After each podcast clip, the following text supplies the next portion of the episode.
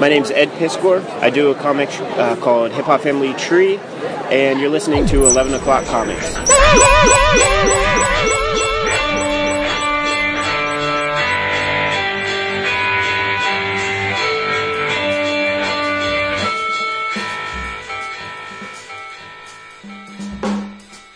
Right on the nose. You hit the bullseye, Hawkeye. It, it, it definitely sounded better. First one was way off. I was too close. Second one I definitely heard. Yeah, you spiked it. The, the yeah, I heard the spike, and then. That's no okay. It's the audio that's at fault, not you, because it couldn't capture the magnitude of your woohoo. Right. That's how it works. Oh, the who's on vacation with me, so. Nice. Where's the other clown? I know you ain't fucking talking to me. No, he's talking to me about you. There you go. yeah, I was gonna say. I mean, because I don't see your fucking giant red nose on my face, son. That's cute. Oh, you're not Joaquin? No, I'm not.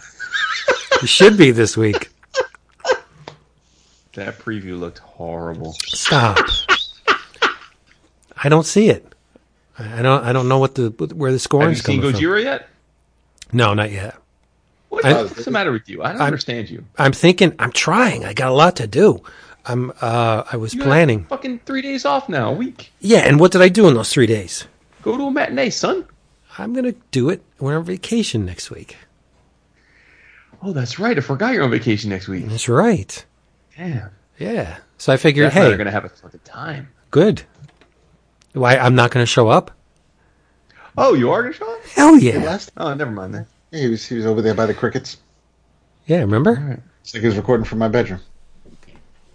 I well, you don't tell them, but I was. Oh. Yeah. There's something under the bed. hey, everybody, look at you. It's 11 o'clock comics, episode 612. And I'm Vince B. Oh, you are Vince B. I am David A. Price. This is true, and I'm Guy Fawkes. Hmm. You're not. You're not Guy Fox. You're Jason Wood. Why'd you pick that? Why not? Well, why not? There like has to be. guessing. I like to keep you guessing. I know, but don't we need some kind of a, a reference? I mean, it just it Do seems it seems so random. Done over 600 of these. A lot of them were really random. Okay, Stream of consciousness. All right, I'll allow it. You're not Guy Fox. You're Jason Wood, everybody, and we're here once again and delivering the message, the very important message that you should take heed.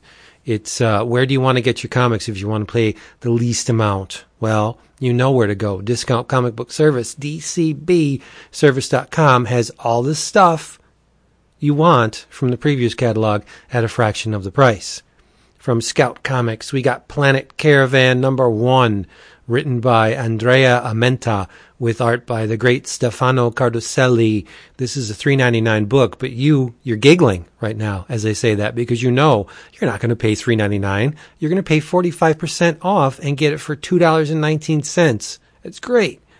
DC's taken another stab at Wildcats, this time with Warren Ellis and Ramon Villalobos. The cover is by the great Jim Cheung, one of the covers. Again, three ninety nine book, but it's a dollar ninety nine for you because you're smart and you know where to go. And last but certainly not least, awesome preview pages for this book in the uh, catalog. It is the series premiere of a book written by Dan Watters with art by Dani, and it's called Coffin Bound. I really like what I see on this one. It's uh, you can bring it on home, read it, love it, enjoy it, sleep with it for a dollar ninety nine. You're not going to find it cheaper anywhere else. DCBService.com. Peruse. Nicely done, Vince. Thanks. Terse, even. Mm-hmm. I'm rarely terse, but I think that was pretty terse. It was succinct more Yeah. than terse. N- n- none of those words are going to apply to the book I'm talking about tonight. It's n- A word? It is not going to be succinct or terse. No, no. So it's like an 11 course tasting meal. It's yeah, it's a massive tome. Yep, Okay. it's great, Okay. great stuff. What, pray tell, are we drinking? Well, I am uh, drinking Poland Spring ice cold tap uh, spring water. All right. Well, it, it looks like I may have been uh, abducted by the Bobby Snatchers because I'm drinking water too. Yeah, black black cherry. Delicious Oh, water. Yeah, I'm pissed off. I don't want to drink. I don't like to drink when I'm pissed off because then I get angry. Wait, why are you pissed? Because of the friggin' post office. Oh, because of the. Oh, yeah, debacle. So yes, black cherry. We just ruined Dad's vacation. No.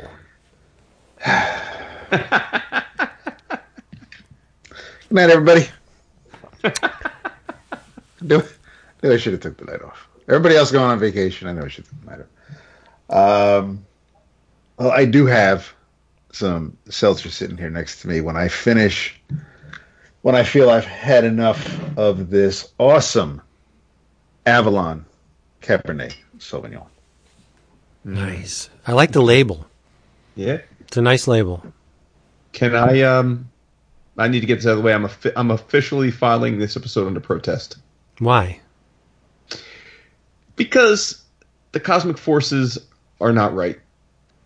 This is the Thursday before Father's Day, and if the cosmic forces were right, we wouldn't be able to record tonight because we would already be in Charlotte, North Carolina, at the bar at the hotel, hanging out with a couple hundred of our peeps. It's true.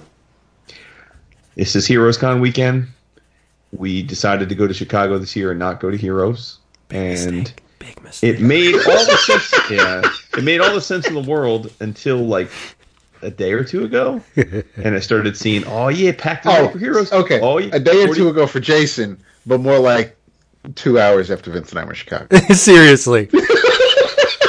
It's like the fuck we doing here? Listen, it's it's I don't you guys are callous because you apparently don't you don't care about the hundreds of people that only get to see us in Chicago. That No, to see that's us. not- That's cool, you heartless bastards. No, you're anyway- reading into it. No, no, no, no. What everybody else heard. No. Uh, they all they all heard exactly what Jason just said. Yeah. we we are not commenting on the, the our friends or or the communal experience. We're commenting specifically on the show. Yes. And Chicago was La Casa de Poop. Well, in any event, uh, tip uh, tip of the cap to our all of our friends and listeners who are in Charlotte either now or will be there in the next day or two. Uh, we we we are with you in spirit, and Yes. uh, I can't wait to make our triumphant return in 2020. Same. Same, y'all. Yep. cannot wait. It's going to be a blast. And I saw Scotty's going to be there and and Kelly Williams and, and oh, it's like okay. All the huge, I know. but a lot of listeners we've never met will be there too. Well, we can have some ambassadors, don't we? Oh, what do you mean? Down at the show. I mean, you know, they can meet other listeners and Oh, there's going to be. It, that's what I'm saying. It's going to be. I mean, as always, you see faithful going to run deep there. Hopefully, they uh they meet up with one another. But it yeah it, it hurts because we would have recorded last night we would have been together too. together live in my kitchen. Right. Probably. Yep. Yeah. So Oh, well. uh, the commission list for Cliff and Justin are they large? Well, Cliff never has a large commission list. He's got a lot of reference though for a change. That was nice to see. Yeah, I mean, I guess lar- it depends on your perspective. I mean, I think when you say large, you mean like a la me and Justin. Cliff's never. Cliff's more manageable. He's more in that DAP category. He goes for You know- quality over quantity. Well, Justin I like quality and quantity, but um, yeah, I would say Cliff does what five to ten maybe. It's, And, it's uh, still quite a bit. But but uh, Lowback, I don't know. He he yeah, he's probably in the high twenties, low thirties. I bet. Yeah, he may have he may have scaled back because he did do quite well in Chicago. Right. Um, as as much as as much he seems to be value hunting at heroes. He is. Yeah, yeah, I would say so. He can go for any big pieces. And and, and let's not let's not get it twisted. As as much fun that Vince and I have at at C2E2's expenses, the the the pokes we make um, are just for he and I. We are in no way talking for everybody else. A lot, everybody else pretty much had a fantastic time and made out like bandits. So so for Vince and I just to have a little bit of fun, it's again we're not saying that anybody who went to Chicago instead of heroes um, are fools. it's just it's that I may just feel a certain kind of way about missing this weekend. You know what Dap just did? He just put a little Dora band aid on the wound and he kissed it. He's like, ah, it's okay. Get out there and play. Go ahead. You're adorable. Go have a good time. yeah. Well, you know what? I posed a question in my mind as Jason was saying about Lowback's uh, commission list, and I was thinking, where's the end?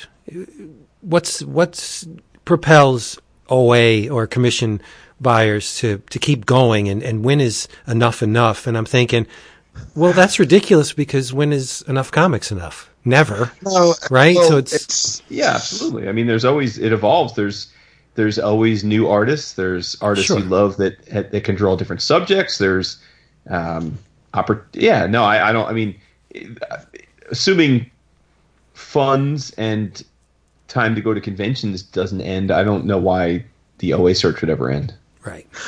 I think it, it would. It's.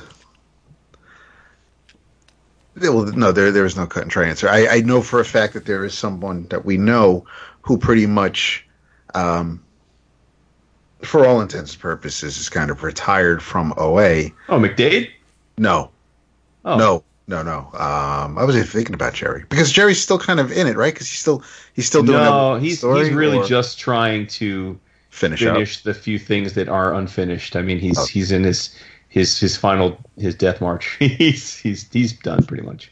Um, but I think I, but I think with Jerry, um, if the stars align, he, he could come out of retirement for you know something special. And and Oh, sure. I think if there are, um, if somebody has a specific subject, I I mean, for Jason, it's it's it's Domino for the most part. But if there's if there's someone who just really really loves images of the White Queen, I think as long as he's able to check off the bucket list on on certain artists who would draw that character.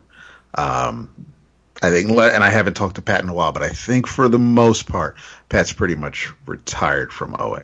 hmm Um, but yeah, it's it's. But I'm sure if someone were to come out and and you know if he was able to get on a list or win a lottery for for for someone's list, then you know he might he might go for it. I mean, Pat, with everything that uh, that Pat has going on in his life, I don't think he would.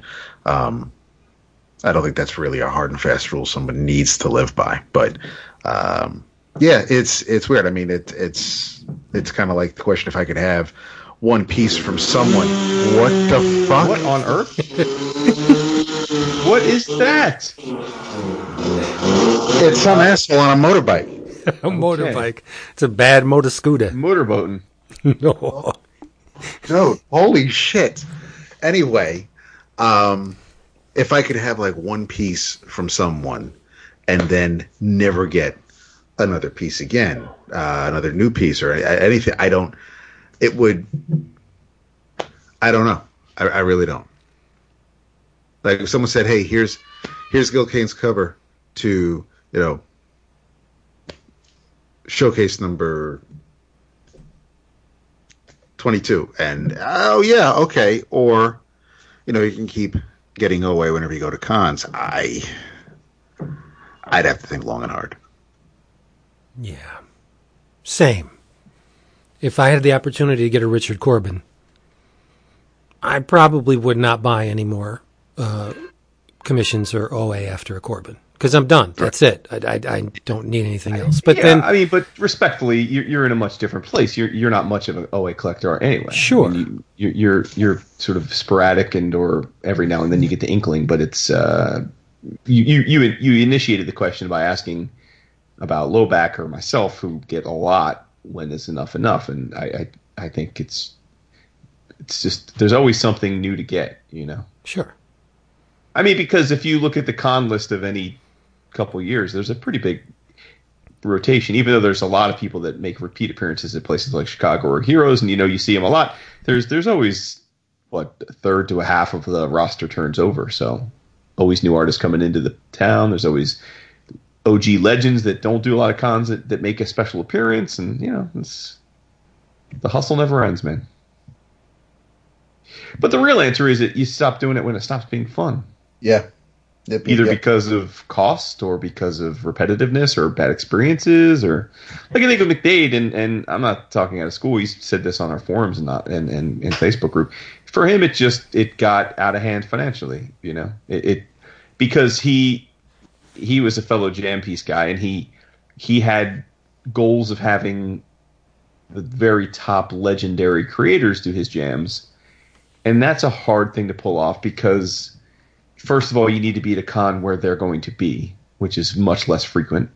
And then you need to convince them to do a jam, which is very, very difficult. You need to be there early. You need to you need to get them to even consider it. So I, I think he got frustrated at the whole process that it just to, he couldn't get his pieces done the way he wanted them to be done, and um, it it just got to a point where he said, you know, I don't know, like what am I doing? You know, why, why am I? So I get you. Um, the previous 16 minutes, at least my portion, is probably going to sound like crap because uh, Skype defaulted again to the the onboard mic on the MacBook and not the Yeti, even though I had selected the Yeti and I just fixed it. So the, I'm going to sound like crap previous to this. You sounded okay to my ears, but yeah, but that's that's yeah. Well, we'll see. We'll see how Okay. it works out. But anyway, I'm not going to worry about it. This is uh, this is the way it goes today. I Cinema guess. verite, Vince. Yeah, it's true. And that's if they heard you over Homeboy and his fucking rusted out bike. Yeah, right. the fuck, man. dude? That's pretty cool. Uh, I'm not down with the whole Harley Davidson for that reason. I think the uh, Oh, I'm not either. And this so wasn't. This was. I mean, this was almost like it was. It, it kind of looked like a dirt bike, just kind of just bare bones, barely anything holding it together, from what I could tell under the street lamp. yeah, I know it's the trademark sound of a Harley engine, Oh, I hate it. Yeah, but I it just bugs the shit out of me. Mm-hmm. Hi, look at me. Okay, Yeah, yeah. that, that's great. Look at me and my CRV, bitch. no brakes. Oh yeah. yeah, I think I lost a brake pad. That was me. That, that Yeah. was me up until this morning. So, so it's not good when you hear metal grind, and that's cool. No, it's not. But then, see, I, I heard metal grinding, and now I don't hear it anymore, which means I Well, either, there's none left. yeah, which scrape the rotors. All which means shit. I either lost a brake pad or, or whatever. And hey, it's all good. The thing still stops. and it's like, and, and the thing is, it's like, oh, you, you know, you're supposed to hear your your brakes squeal if that, you know, that, that that's that's an indication. And I'm like, okay, yeah, but my car's sound. It, it's practically soundproof. I don't hear shit outside when, when, when my windows are up and, and the sunroof is closed. So the people outside aren't telling me, hey, I hear your brakes squealing because I sure as hell ain't hearing it. So Right. I don't know until it's almost at the point of no return. It's fun. It's an adventure. It is. Every trip is an adventure. It's true. It's true. yeah. Let's, to my Let- wife's chagrin. yeah. And Jason. Oh, that's mm. Remember He's that? gonna wake up. He's gonna wake up twitching. He's, just, He's like, oh my lord. Hand on the forehead, my lord. Lord, It's awesome. All right, let's talk about some comics before they get bored. do. Let's do that. We don't There's wanna a lot bore clicked off. It's bolded, so I'm curious. People have already turned off uh, the show. So No, they never will. They're all at Heroes. Well, there's Exactly, that. Yeah, there's that. maybe we're playing. Maybe tomorrow night we'll be we'll be streaming over the uh, the uh, speakers at the uh, at the Westin Bar, Maybe. Maybe. so everybody can can make sure they're caught up. I sincerely hope not. But that's okay. All right, so come on, let's dig in. What do we have to discuss here? Should be lots of stuff. Oh, so much. Well, lead the pack. All right. Well, uh, I read two graphic novels by the same creator this week, uh, and that is an Italian gentleman named Paolo Parisi. And Paolo creates biographical graphic novels, and the two I read are called Blues for Lady Day and Basquiat. novel. Nice. Yes, I figured you would like that. My man. Uh, yes, exactly. Um, I'll I'll touch on Blues for Lady Day quickly because that um, was the less successful of the two, in my opinion.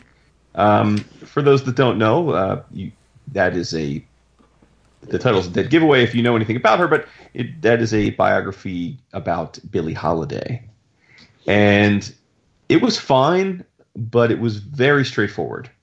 In a lot of ways, it read almost like a children's book, in my opinion, in the sense that it was relatively straightforward, simplistic line work about her life in a very linear fashion, narrated um, in a conventional biographical way. So it was fine. I mean, but it really did remind me of being in middle school and you have to pick someone to do a book report about, and you go to the library and you pick out a biography and you read it and then you regurgitate some of it. So I was, I, I it, it didn't, it didn't hit me in the feels. It didn't feel special. Um, I mean, it was fine. It was fine for what it was, and particularly if, if you if you don't know anything about Billie Holiday, uh, it's as good a way to learn about her as uh, as I guess that there is.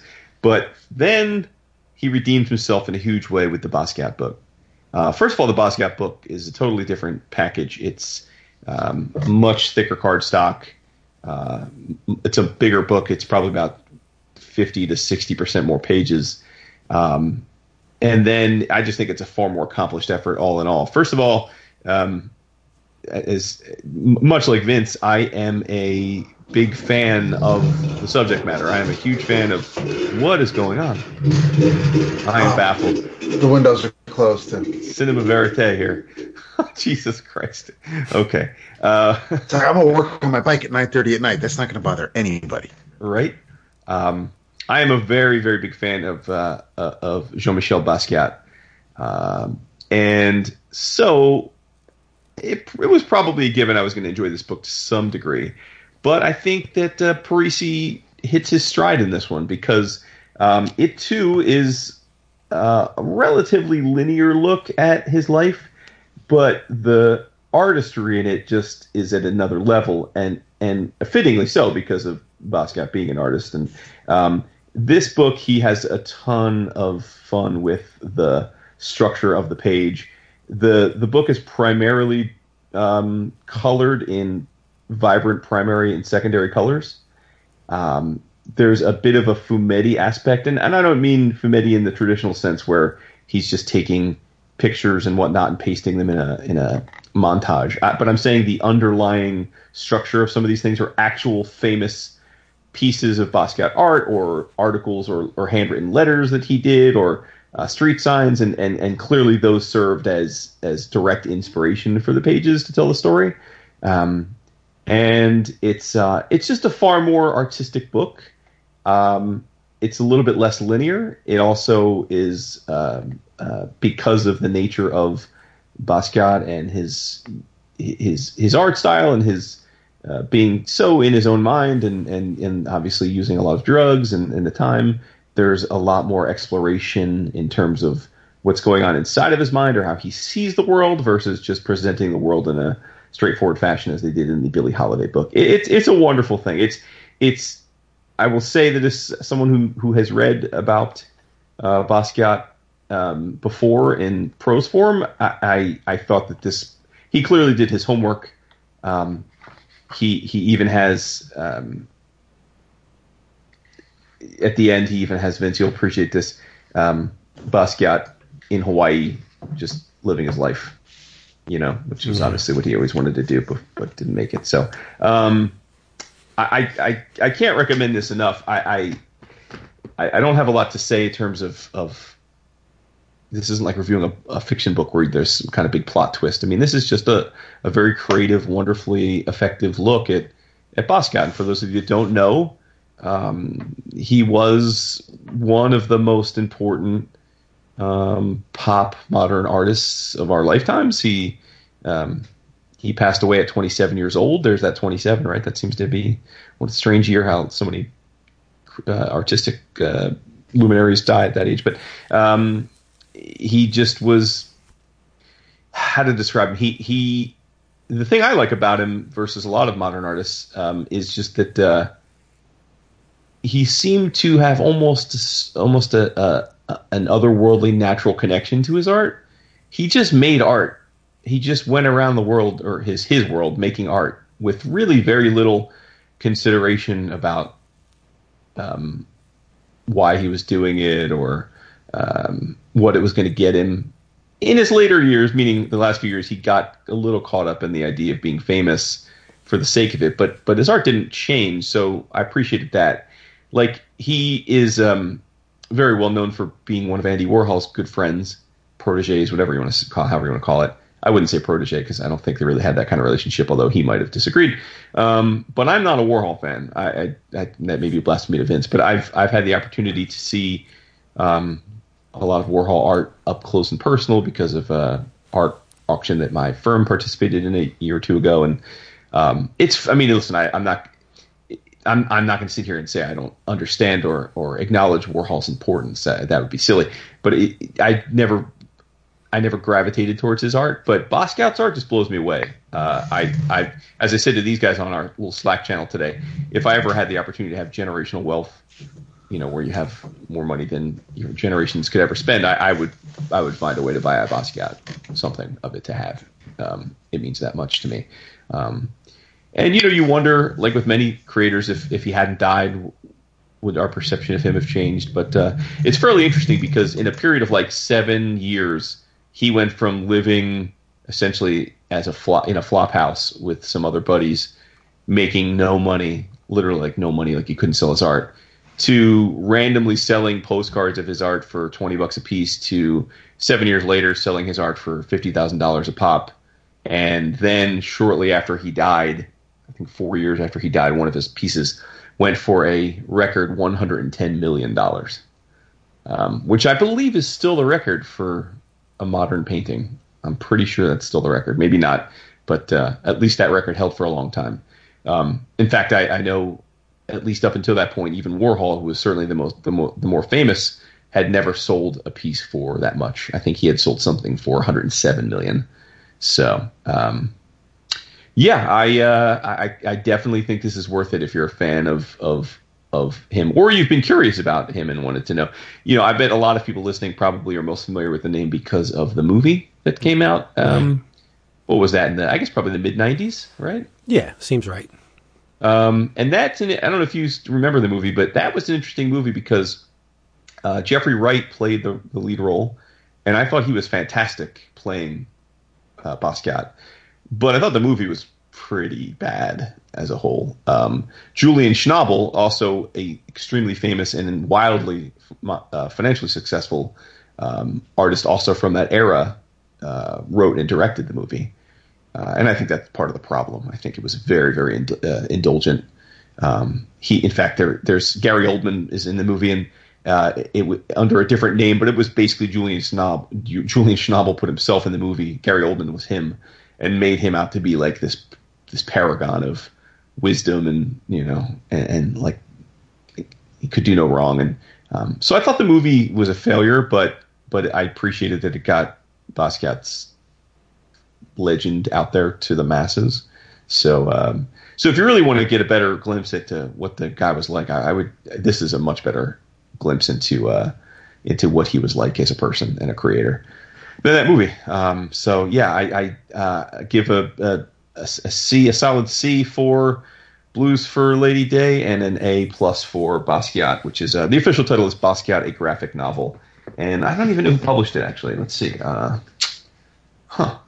Um, Laurence King Publishing. So yeah, it's, it's not it's not like a major. This is definitely more of a bookstore buy. I don't think you can get this at most comic shops. So yeah, it's from Laurence King Publishing out of the UK. Um, and it was originally published in Italy uh, by Centuria um, because Parisi is an Italian uh, creator. So give it a whirl. Two things. Mm-hmm. Totally blanked on this. Mm-hmm. Ridiculous, right? That Basquiat could be one of my favorites, and I totally did not order this. Well, I, I don't. I don't remember this being solicited. No, it was. Oh, was it? Looking back, yeah, it, it was. Oh, I ordered it from Amazon. So, um, and uh, two, it's it's very strange. I I have a, a an unending love for jazz, but when there's vocals, I can't listen to it. And and I will admit that Billie Holiday has a great voice, but when you pair the vocals over the the jazz, I just I, it loses me. I, I can't listen to it. Hmm. Yep, it's very strange. That's interesting. I like Yeah. my I like my instrumentals, but I, I no put a beautiful voice over it, and it's like nah, no son, can't have it. Yeah. I, it, also, for those that don't know, uh, Andy Warhol and Basquiat died in the same year. Even even more fascinating. The universe is strange. Yes, some some have in the movie, which is one of the big problems I have. That they they make it out in the movie to be that basically Basquiat loses all grip on reality when Andy dies, and it sends him into a spiral, and he dies shortly thereafter. And that's that is not the way it happened. But like Andy and Basquiat were friends. Basquiat because he was 20 what 21 22 um, and warhol was already andy warhol in capital letters so of course he worshipped the ground of the guy but um, but he didn't he had one run-in with him at a restaurant um, a random run-in and then two years later andy came to basquiat's first big solo exhibition and they became fast friends and were just friends. They were legitimate, like they hung out all the time together. He was Basquiat was part of Andy's uh, studio crew, and um, and as the story goes, they were both so big um, as contemporaries. In fact, at this point, Basquiat was a much bigger deal than Andy. Andy had kind of uh, crossed the chasm that a lot of people thought Andy was using Basquiat to stay relevant. Um, and then their Well, they wouldn't friend- really be wrong. no, oh, I'm not saying they're wrong. Yeah. Um, and then their mutual friend convinced them to do quote unquote collaborative pieces. And those pieces were eviscerated by the art community. Um, and you can make of that whatever you will, but but but but they actually did do a couple giant pieces together, um, and it, it didn't make a lot of sense, honestly. I mean, like why their their styles are so very different, and uh, y- you know, once once you delve into something that's so purely commercial, it's it's really kind of feels icky. Um, but yeah, so uh, look at me. I was here. I am arguing about the importance of commercialism in comics last week against you, and then now I'm saying, but but this is different. I think we're talking the art of that caliber should Yeah. not be should not delve into commercialism. You're inconsistent. What can we say? That's okay. no, I, I think there's there's difference. Comics is a is a lowbrow commercial medium at its core, but what those two did was not. So there. I don't think I'm touching that. Let's, let's just move on. You know, we should ne- New York Comic Con. We should go to MoMA and look at some Basquiat Sure, on Saturday or something. I don't mind. Yeah. Right on. As far as museums go, mine is the Whitney, but I- I'll go to the Oh, MoMA. oh, dude, I'll, I'd ra- I'd rather go to the Whitney. I, I there's a lot of the MoMA I don't find that engaging about. Right. Yeah, the Whitney's the, the bomb. No doubt. All right, Whitney, bet I'm there. EOC get together with the Whitney. All you heard it here first. How about that? We have to walk in with our pinkies in the air. Hoo hoo. Tut right. tut. Yeah. Well, then we'll stop at a at a, at a cigar bar and have a aperitifs. I'll just have one. I don't need a pair. Yay. All right. I have something. And it is the o- it is the only thing. Yeah, we'll see about that. The only thing I read this week. Wow. Yes, it's massive. Well, you you have two things listed.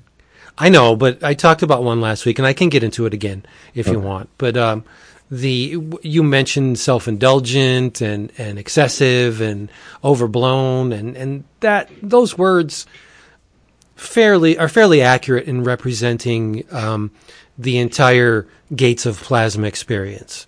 This is a uh, 300 around 300 page book written and illustrated by Carlos Gonzalez.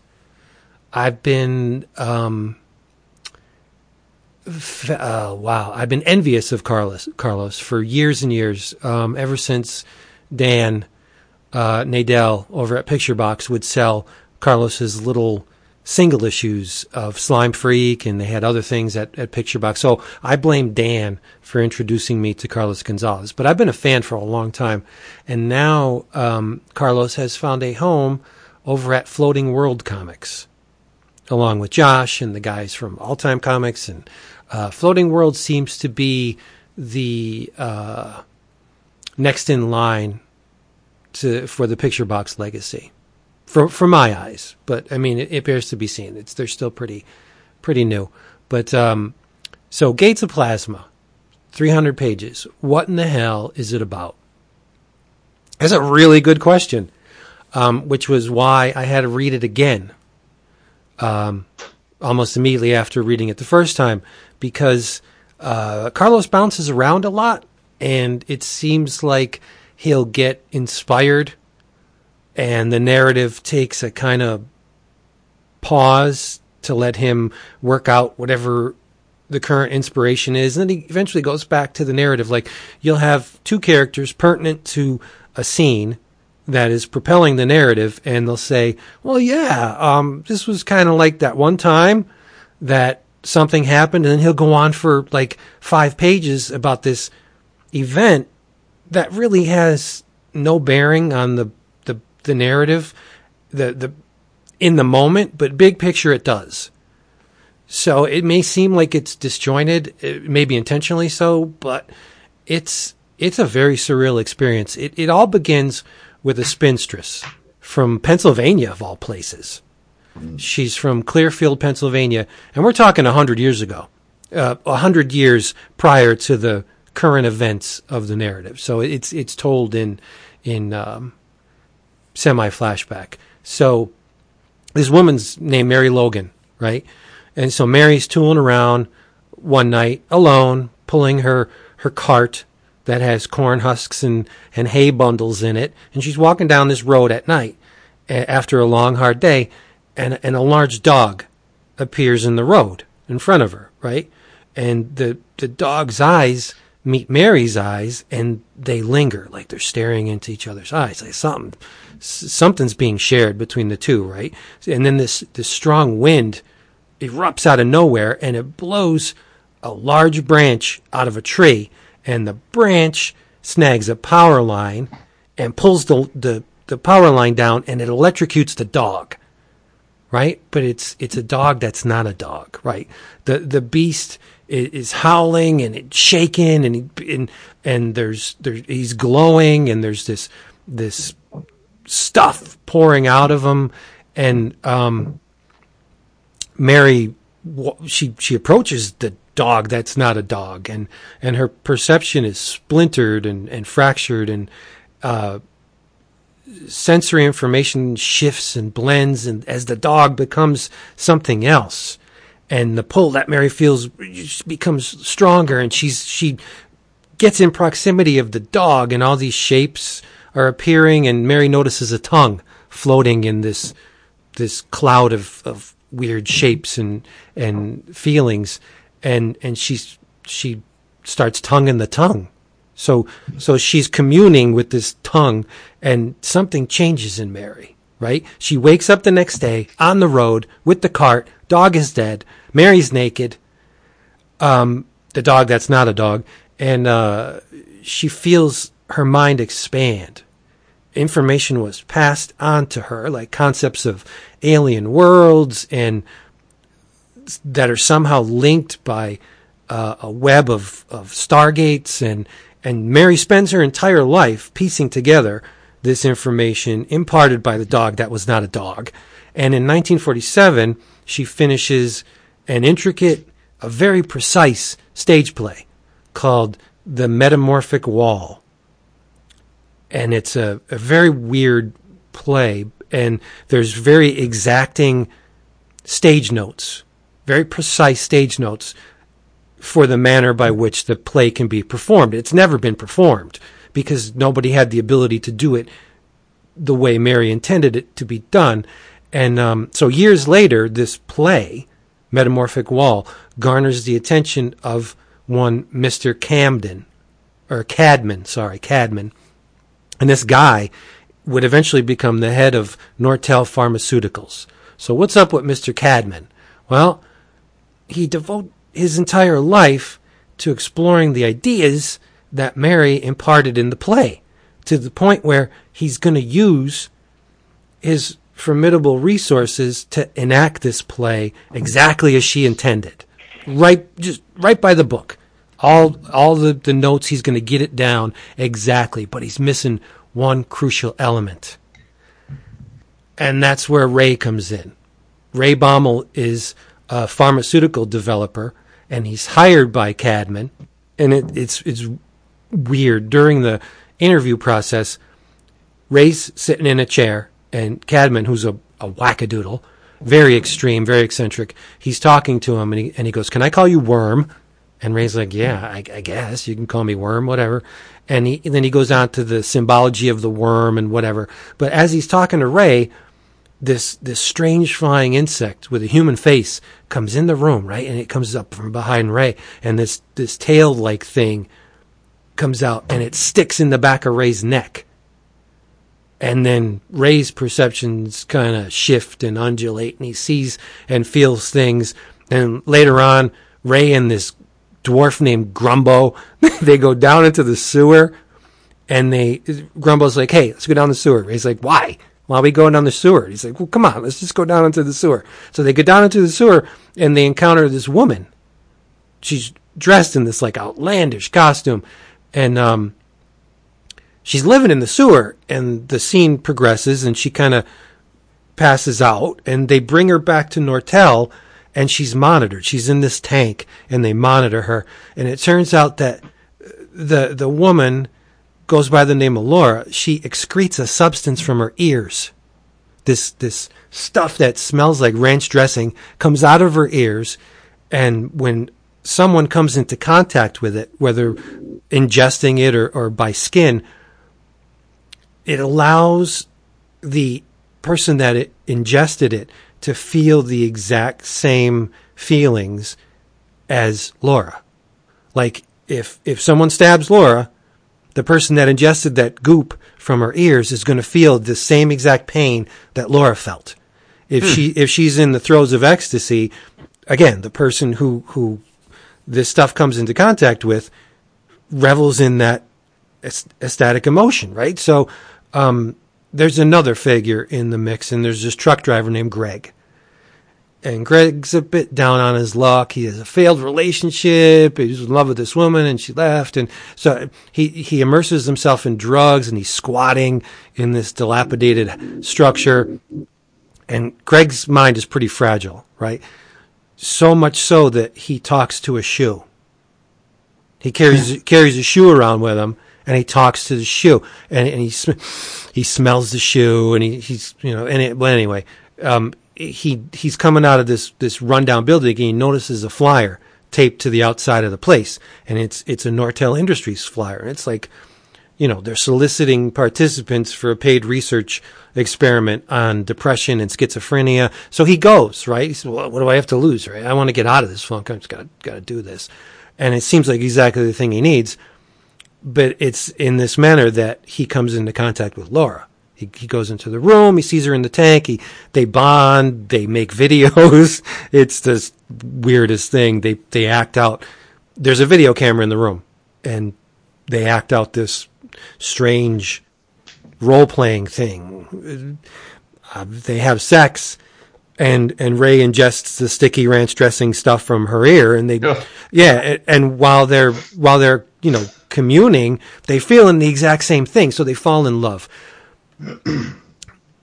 um, so he doesn't want to see this woman in a tank in a in a using you know being a guinea pig. So he takes her out of the room at Nortel, and you know just when Cadman was hoping to get a glimpse at the woman with the ear excretions that he needs to pull off Mary Logan's play. That's the thing. If he can get those those ear excretions and make the audience feel exactly what's going on from the the lead performer in the play. Like that's what Mary required for this this play. And so he needs the, the ranch dressing out of her ear to get this thing going. Um, so he's desperate to get her back, and he calls in the Schweinberg twins, one of which is named Carl. Right? He takes his shirt off at one point in the book, and he has organs on his chest. Like Ugh. there's teeth embedded in his chest. There's an eye. There's and there's like male genitalia. He's got a dick. Ugh. He's got a dick hanging off his chest, right? So they eventually catch um, Greg and Laura together, and they um, Carl cuts off Greg's hand, right? And then he opens his shirt, and his chest dick pees. he pees on on Greg, and his piss his piss is acid, and it dissolves half of Greg's face. So they take Laura away, right? And Greg wakes up and Laura's gone. So what does he do? Well, the rest of the book kind of details the meeting between Gene and Ray with Grumbo. See, Gene's not all that happy with Camden's uh, chicanery, so he and Grumbo team up with Ray, and th- they they make efforts to find Laura, who, unknown to Gene, is pregnant with his child, right? And I won't spoil the beans uh, or spill the beans, but it's it's a child, yeah, but it doesn't look like um, the standard human child. It's pretty pretty amazing. Um, and I left out a lot of stuff that I think the readers should experience for themselves. Like there's, it's much much stranger. But you I- gave away the, the No, the but- chest dick pissing. Well, yeah. If I if I tell you I read a book with a guy with a dick on his chest pissing on somebody, like you're not going to read it. Come on, I had to tell you about that. I might, I might not, but No, you gotta, right? Um, w- uh, uh, long story short, we do get to see Mary Logan Logan's play. They they they pull Oh, off good. they pull off the play, but it's a version tweaked by one member of the cast. We're we're kind of told about Ammonium thirteen, which is a, a, a an alien planet on the fringes of what we know. And the reason why it's called Ammonium 13 is there's 13 giant continents on this planet, and they're littered with beings from all across the universe. So how are all these beings from, you know, scattered amongst the, the universe? How do they all arrive on Ammonium 13? That's kind of the point of Mary Logan's play, and you can read the specifics if you read the book. I I adored this book, every single frickin' page, um, because it it gives a big old bear hug to William Burroughs and David Cronenberg. Um, there's there's the concept of shared information, which is crucial to the narrative, right? Um, there's these experiments they detail in the book where uh, multiple cameras are set up around town, and it's there's not just like oh here's an alleyway, right? But the the the lenses are zoomed in on just like abstract portions of the the terrain, and then they take the video and they overlay it on other videos captured elsewhere in the town. And it's it's it's like Burroughs' cut up techniques, right? You have all these uh, nondescript abstract elements put together where the meaning wasn't apparent from the pieces, but once you smack them all together, you're getting or imparting some kind of meaning to it where there was none. Was it there? Was it not there? Who knows, right? Um, but it, it's it's an amazing, amazing book, and it's it's it's somewhat stream of consciousness in that you could tell like the narrative just goes wherever Gonzalez had. You know, I'm sure he had a plan, but he he has these little flights of fancy within the big narrative. That's why it's 300 pages that are to me they were very welcome because they all deal with cons- concepts and making um, using information, external information to make sense of of this shared experience we have on in this reality. Um, have you guys ever seen Carlos Gonzalez's art? Uh, not until th- this week. He he rarely uses well uh, in this book. He he never uses black. It's all line work. There are no solid blacks in the entire book, and it's the same line weight throughout the entire uh, book. He doesn't. Uh, it's not brush. It's it's done with with a, a pen, um, and he doesn't. It's very uh, faux naive, um, almost uh, neo primitive, where his people are all blocky, and the the women are not curvy at all. They're they're just like um, like Lego women. They're they're very blocky and and inelegant and, and genitals and and breasts and like the, the, the naughty bits are not rendered in a in a sensual way. They're just there, right? yeah, I mean, I looked at I looked at some of the pla- the plasma pages after you mentioned you were going to be talking about it. So Yeah, I love his art. I, I, I find it, I, I think it's very beautiful, um, but it's it's it's not a commonly accepted definition of beautiful. It's not elegant. Yeah. It's it's it's not a, you know. Uh, uh, there's no flourishes. It's not adorned with anything. It's it's it's it's matter of fact. It's he he he's it's like he's channeling the story from somewhere where People he- can go to floatingworldcomics.com to see some of the pages if you're Yeah. curious. Yeah, he's great. Um, the the Slime Freak zine that uh, Dan used to send, he would hand color the covers. Like the covers would be printed in black and white, and then he'd take a, a marker or a sharpie and he would outline or color in uh, points. So every every copy was was uh, special. It, it was uh, unique in the sense that the coloring was not the same over the course of however many he printed. But um, no, I, I this is a very was a very vivid experience for me because I love this stuff. I eat it up, and and um, the center of the narrative is is mind altering drugs. That's Right. part of the whole point of it, and and that's one of my favorite subjects because Funny that uh, in in its own way that uh, mind altering drugs have uh, are, are part of both of the things we've talked about so far. Yeah, yeah. There's an experiment on rats. They feed the rats Mary's um, ear uh, goo, and one of the rats laughs, and then in a cage next to it, the other rat that ate the, the goo laughs too. So it's like there, there there's a, there's a linkage between these two organisms caused by the stuff that comes out of Laura's ear. Uh, I said Mary, Laura. Um, and and the the pharmaceutical company is crucial to it too. But it, it gets to the point where do these substances in the narrative and in the real wo- world do they alter or do they unlock? That that's one of my my biggest questions that that has plagued my entire existence. When when you introduce a substance to your body that changes thought processes and perception, is it altering the machine or is it unlocking the machine? We don't know, right? I guess we won't know until until we we pass if there's anything after this.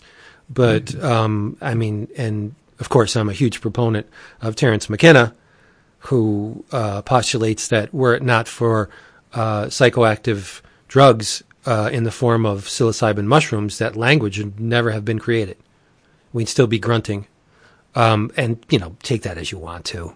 Uh, I'm sure you know eventually would we would have been in, evolved into something, but he said that uh, psilocybin mushrooms jump started the language process because primitive man tried to make sense of what was going on when they would, you know, find a, a lump of dog shit with these weird little things growing on it, and they would eat them, and then they would trip balls and experience something, and there was no way to accurately describe or to try to describe what they uh, experienced in that state. So it gave rise to language. Now I don't know if that's if I believe that. I don't know if I'm a subscriber to that theory, but Terence was, and uh, for my you know that's that's good enough for me. I'll I'll give him a pass on that one, but. It, I'm I'm very very curious about the uh, altered states, so to speak. William Hurt, right? Um, but this book, man, it knocked me on my ass, and so much so that I had to relive it immediately after finishing finishing it the first time. I think it's wonderful, and um, if you're a little bit adventurous in your in your tastes, I think you should give it a try. It'll it'll it'll take you a while to read it too. Uh, each page is is plastered with panels, um, six, nine, twelve. There there's no splash pages in this thing. It's it's pretty dense. So uh, I think it's a worthy worthy uh, exceptional read, and I, I think you should uh, investigate if you have some time. When I saw the art, I really thought, "Oh, this is the most picture picture box thing Vince has talked about in a while." Well, he it's where I found him. Picture box. Yeah, yeah. Yeah. Dan, whatever you may say about the man, he has impeccable taste. What is what is Dan Nadel up to these days? Well, he's still working with the Comics Journal. He's, I believe he's editor. Well, right, but I mean, is he, he's not? Oh, he's still writing books. Yeah, he's kicking Yeah. out books, and he, he curates um, shows and and uh, Okay. you know he's still very active. It's just that unfortunately, Picture Box ran its course, Right, and right. yeah, I mean, I, we, I mean, I didn't know how good we had it back then. I mean, you, there were days you can go to Picture Box site and find, you know, a slew of, of new art from areas that, Mm-hmm. you know, you would never expect. And it's like, oh, th- those were the salad days. Yeah. Yeah. So, Gates of Plasma. Carlos Gonzalez. Check it out. It's phenom, yo. Phenom, yo. What else do we have? Just a quick mention, just because you didn't mention it in the previews. It, anytime uh, our good friend Chris Pitzer at AdHouse has a new book, I like to uh, call attention because he is a publisher that uh, we all love, and he picks his spots. I mean, he probably puts out what, maybe four books a year now, maybe three, four, That sounds right. Yeah. right? Yeah. So I don't, um, but this he has one this month that's called Jeremiah, and uh, I in will my be ordering it. Yes, yes. So, um, so for all of you all that aren't patrons and don't get to see our previews videos, um, which are many of you, many many thousands of you, um, you uh, you should check out Jeremiah from Picture Box this uh, not Picture Box, from AdHouse this uh, month. We kicked the previews videos in the ass this month. Got them done early. Yeah. no doubt. Yep. Which is good because Get it gives order people a chance to decide if they want to add some stuff to their order. Yep. Did you both order Marvel Comics 1000? Of course. Yeah. What cover did you order? Are you talking to me? Well, because I didn't Any order either it. of you? Yeah, I didn't order Oh. Oh, okay. I didn't decide on the cover yet. Well, Vince, I, mean, figured if we talked about action and detective, this that Four was ninety nine. just- I figured it was, you know. Yeah. All right, I'll add it. I mean, it's an anthology. We always say, no matter what happens, you're always going to get a couple of decent stories out of an anthology. And it is only five bucks, right? I ordered the Yeah. Scotty Too Hottie cover. Of course. What year is that? What decade is that? I don't think there it is a decade. I think it's Oh, just a okay. Skottie Young cover. T- to uh, Marvel's credit, most of the variants, and there's like eight thousand of them, are Yeah. same price as the regular issue. So there are a few, I guess, Chase variants that are way expensive. But when I saw that Skottie's variant was just the same price, I figured why not. Right. I have Now- looked to see who does them all yet. The one thing that did catch my eye from the Marvel section, but I'm not sure if I'm going to get it or not, was the uh, Marvel Monsters, which which looks good, but you know that's going to be in a collection somewhere along the line. Well, of course, yeah, yeah. because it's a, it's a done in one. Mhm. Where else they to they, they need to combine it with something if they're going to make their make more money on it. So, That's right. but it, it does look good, and I believe it's by uh, Cullen Bunn, right? He's been doing the the Marvel Monsters thing. He definitely was doing the the series, but I don't know. I, I offhand I don't remember if he is the writer of this one. Yeah. So Marvel Comics 1000 is a big deal. It is Cullen Well- Bunn. Yeah, it is. I mean, they would have us believe it's a big deal. it would be nice if it was if it if the thematically it was an ongoing or a series of of of uh, one shots or something. But one just seems I don't know. It seems kind of underwhelming to me. Same to you? Like I, yes, I I realize it's an event, but it would have been nice if they all all these I think it's more of a gimmick than an event, but I know what you mean. Yeah, but I mean, if they if they did um, a series of maybe mini series to commemorate this giant, But it's a made up anniversary. That doesn't mean. there's I know, I know, but this is Yeah. Marvel, right? I mean, I, And is their 80th year? it's 80th surprisingly understated. I mean, one special, even though it is ten bucks, seems to be playing it a bit close to the vest to, from Marvel. Like you would think they would milk this eighty thing, but I guess there's too much being poured into Absolute Well, Carnage. they had to dedicate 26 issues to Absolute Carnage. So, uh, yeah, I went on a rant on Twitter about that. I, I, I, far be it for me to tell a company as successful as Marvel how to handle their business, but I, I do not understand the logic of what they're doing. I, I don't understand it, and I know lots of retailers don't understand it either. Like if if if you're going to take a team like Donny Cates and and and Stegman, who, uh, as we know from we had them on the show, uh, Venom has been an absolute runaway hit for Marvel, and that team has momentum and people love them, and you're going to give them an event, aka ap, uh, Absolute Carnage, to to do their thing. Um, it would stand to reason to me that you might not want to dilute this powerhouse team that you're putting a lot of effort behind marketing with 25 other books titled Absolute Carnage that are tied into it. I, I, I think it gets it just dilutes the book itself, and it makes people say, "Oh fuck it, I'm not going to read it. Uh, it's too much." And it makes a lot of retailers say, "I'm not going to bother. I'm not going to order it unless it's a unless it's a pull list person that pre-orders it. I'm not going to bother." It just doesn't make like I don't just doesn't make sense to me. Let it stand on its own and make it be a badass thing where everyone's stoked. And then if it's really cool and popular, you can do follow-ons, right? It just Right. it doesn't make sense to me. Whatever. I don't want to get I don't want to get bogged down in business talk, but I I I, I truly am baffled by that. I, I think I counted. I put it on Twitter. It was a couple weeks ago, so I don't remember the. But I, I think I went through count and counted. I think there were there were over thirty spider related titles in previews this month. That makes no sense Well, because uh, yeah, no, it makes no sense because again, Marvel's not Marvel isn't saying, "Oh, these are the five you should buy," and then the rest of it. They're giving you thirty different titles, and how on earth are is anyone, even the most ardent Spider fan, supposed to figure out which of those titles beyond the event and amazing that they're supposed to focus on? it it makes sense from a shoving issues from other publishers out of the spotlight, uh, and that's what Marvel traditionally has always done, where they would just bombard the comic shops with product, leaving the owners very little resources to to spend on. I mean, should they order everything that Marvel offers?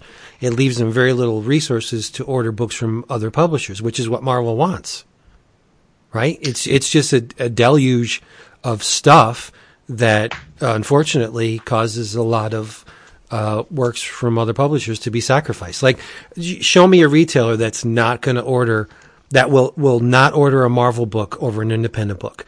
Chances of selling the Marvel book are theoretically much higher than selling the book from an independent publisher. So, Sure. of course, they're going to spend it on Marvel. Yeah. No, I, I, I, of course, that's their plan. But, but my point is, I think that they have commoditized themselves at this point.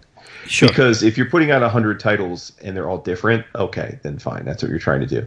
But when you're focusing thirty plus of them on the same core group of characters, you're you're you're doing nothing but diluting yourself. Yep. If if I can have Spider-Man in twenty different comics in a month, what am I? How am I supposed? Even if I'm the biggest Spider-Man fan on the earth, what am I supposed to do? Very very few collectors have the time or money to even think about buying all those books. Right. Not at four bucks a pop. Right. Yeah. And I know the retailers, like the guys at Challengers, you know, they do a, a podcast, and they just don't. They're at the point with Marvel, they don't, they don't order half of the books that are solicited. They just don't order them. Um, I the don't- only thing they don't, they order them to, to, they order them for people like like if you if they have a client that pre-orders something, they'll order for them special for because it's a guarantee sale, but they won't put anything on the shelf. I don't blame them. No, that's what they have to do. But that's kind of my point. Like when you get to the point where retailers aren't even willing to spec your books onto the shelf for five copies, it, it, just seems counterintuitive to me. Right. But anyway, let's not get bogged down on the bull. That that's that's their bullshit to deal with. I just uh, you know, I will read Absolute Carnage if if if it you know I'll give the, I gave the first issue a try and I'll I'll read that main series because I think Stegman and and uh, Donny have proven themselves to be a good team on Venom. So we'll see what's that about. Well, I can't see it being anything but spectacular with those two names attached, but you're right. Yeah, yeah. I think that that's my point. I think the main book could be awesome. I think it could get like I just wish they would just celebrate that main book. Just let it be big dumb fun and focus on it. Yep. Sad. But we need Vin- to be Vince. To- total aside, but I know you as a golf fan. Have you seen these uh, this new show coming out called Holey Moley? No, what is this?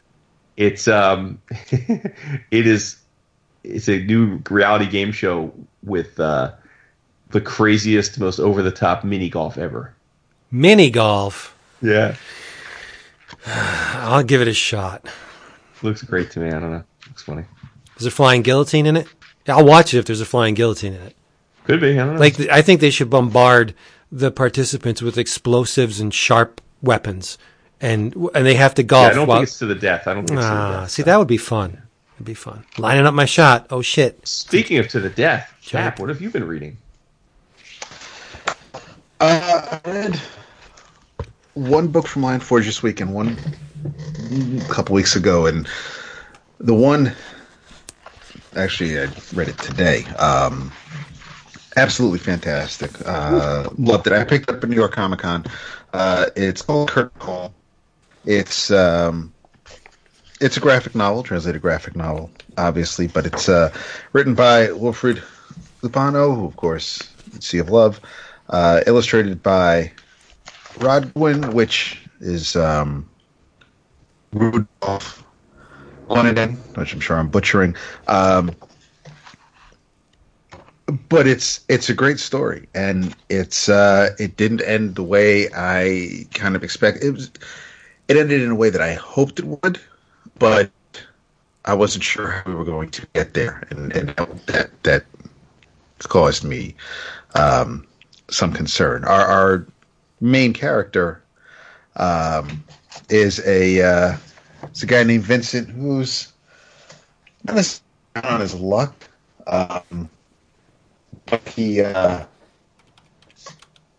his his life isn't exactly going the way he wants to go. So he uh, and we explain it in in a series. He, he's basically narrating the story. It's it's um it's kind of like having a conversation with. He jumps around a lot, and, and instead of just being straightforward and linear, he'll he'll uh, he'll it all ties together. But he'll he's telling us um, he'll introduce his friend Gabby, um, and he'll talk about like how he may have met Gabby, and then um, how that connects to why he's planning on pulling off this armored truck heist and uh, and how he met the driver and and why he's doing all of this and about a few pages and we get, so we get a little bit as as the uh, as the story progresses. It's it looks European. It's I, I, I love the art. It's um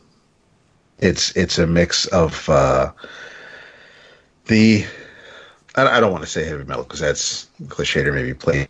Some of the art reminds me of the uh, Men in Black animated series. Um, it, it's uh, it, I just I really really like um, art, but we um, we meet Vincent like I said, um, but he's kind of like the idiot you can't get rid of. He's he's he's that friendly fool, and and you just he, he says and does some stupid shit, but you kind of feel sorry for him, and and you want to make sure that you know he does um, make it home at the end of the night and not get the crap beat out of him because he uh, he just constantly says dumb shit. Um, so, like I said, Vincent is is planning on knocking off a uh, an armored truck. Um, the plan is pretty good. What he and Gabby have to do. I mean, yeah, Gabby's involved, and um,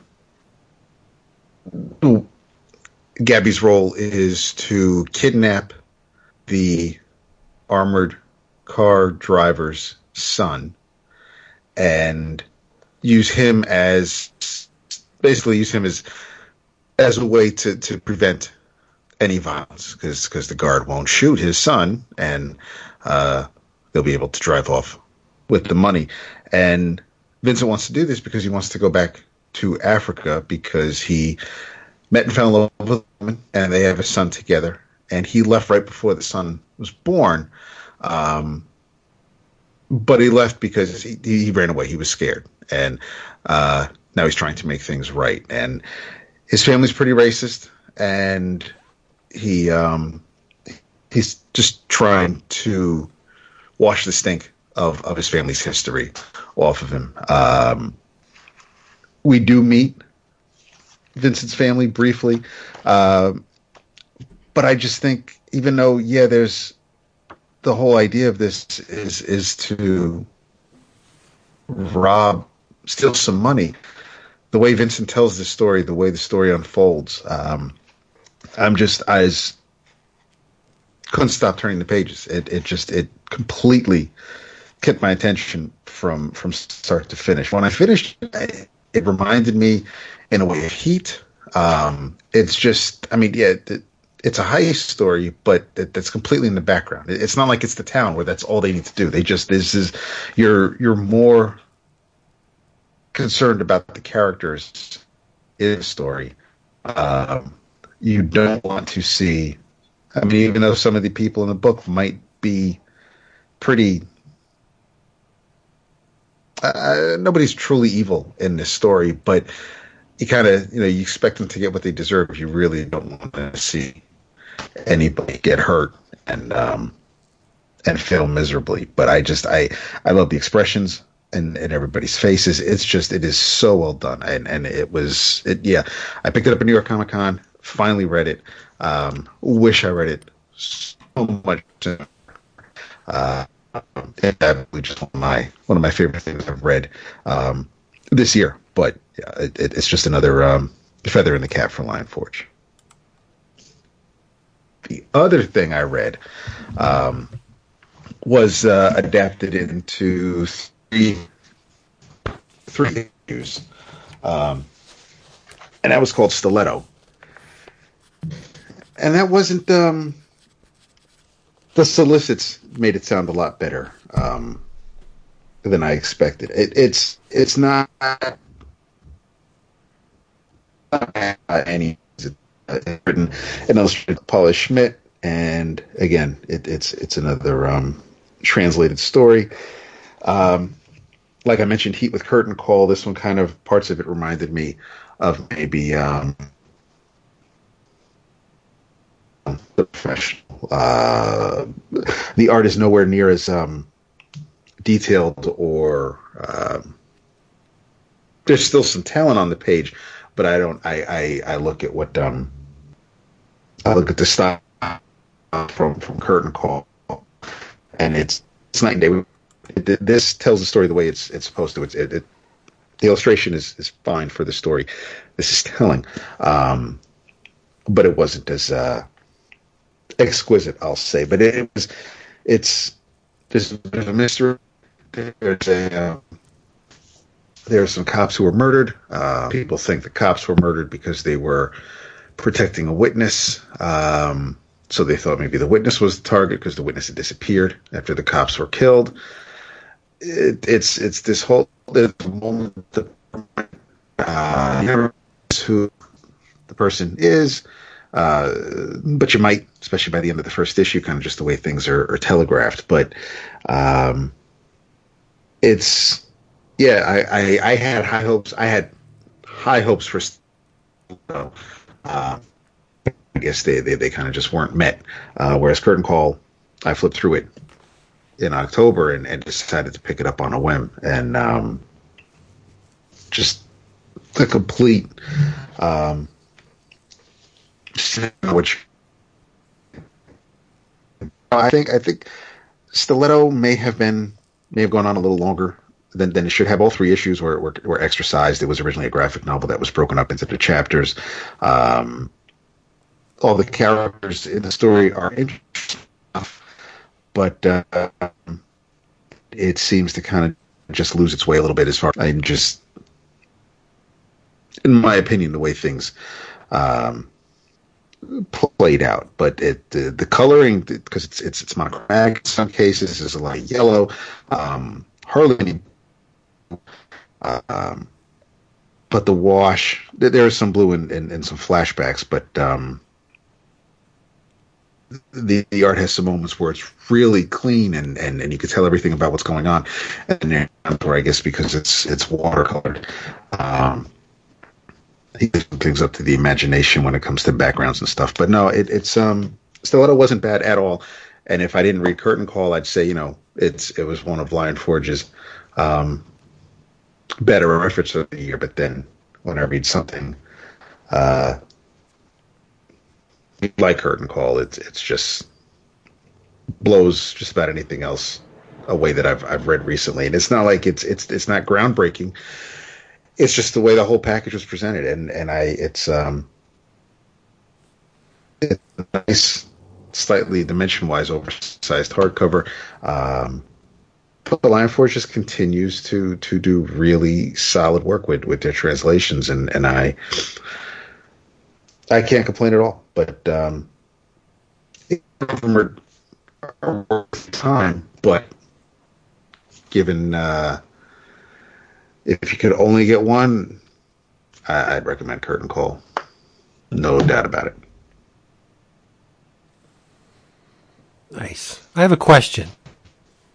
It's, it's because I don't pay attention to the these small details sometimes. But um, does Tradd Moore have uh, children? I don't know. I think it's just he and his wife. Oh, well, I think I thought it was when we had dinner with him. Um, I don't know if that changed since then. Because I'm I'm thinking he he may want to send his if he does have children to private schools from the amount of money that he's going to get from the uh, OA from the Silver Surfer Black thing.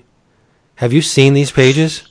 Well, the first two issues have already sold complete, so you're not wrong. Oh my goodness! Yeah. This Yeah, thing. Sight I read it unseen, by the way. night. They were bought. They were bought complete sight unseen. Uh, did I- you guys check it last out? night. It was. It was. Uh, yeah, the first issue, Silver Surfer Black. It's ridiculous. Visually, it it's was- it ridiculous. was- The story Oh. was like ev- no, I, I thought the story was just like I mean we have. It's Well, that was my Surfer concern about it being a Silver Surfer story. It's like how much you're gonna. I mean, I it, there was there was a lot. I mean, okay, cool. We we get the um because it, I've been reading Guardians of the Galaxy, so I've I've already seen these characters and I know where they are now. Um, so we got a couple of pages as to how they got to where they are now. But um, yeah, I think uh, a lot of it was just Silver Surfer doing what, thinking about what Silver Surfer is about. Weepy Norrin Radd. Yeah, But yeah, But visually, wow, whew, yeah, it's gorgeous. it's a beautiful, beautiful issue. yeah. I think he was a, a very good choice for this. Um, and then it wouldn't have been someone who would have been at the top of my list. Yeah, let's get Tradd Moore to do a Silver Surfer. Like, yeah, he's great. Um, and and he's wowed in everything that he's done. So, you know, eventually, maybe, but he would not be the first choice. But after seeing this, it's like it's a no-brainer. Like, why wouldn't he be my first choice? Look at this. It's it's it's unbelievably beautiful and intricate and trippy as hell, and everything that the surfer, I guess, should be. And and and Stewart did a great job with the colors too. Yeah. Yeah, it is. It's a um, it's a monster. Really nice. And it looks Yeah, like it's going to tie into some some uh, Venom related things. Yeah, the last page was a surprise. I mean, not a surprise if you think of who wrote the issue, Exactly. Right. Because he created obviously the character in question, but I I didn't see it going that direction. So, but I'm down. So first two issues, sight unseen. Good God, Yeah, yeah. it's good to be Tradd Moore. It's good to be a Felix uh, artist, basically. Yep. dude, dude has people buying whole issues unseen now. Yeah. It's baller status, man. By the way, happy birthday to Yam. Speaking of Felix, Oh, happy birthday! yeah, holding down the fort at Heroes for Felix comic art this weekend. He's blossomed. Felix is just. I mean, just when you think he's he's gotten as big as and he's going to get, it just seems like something else happens, and he just skyrockets even more. Yeah, he's got control. I like that. Control. Uh, what else do you have? Well, who are you asking? I'm asking you. Oh shit. Well, you know, anytime I get my hands on a David Rubin comic, Oh yeah. I'm a hat. I'm a happy camper. yep. It does look good.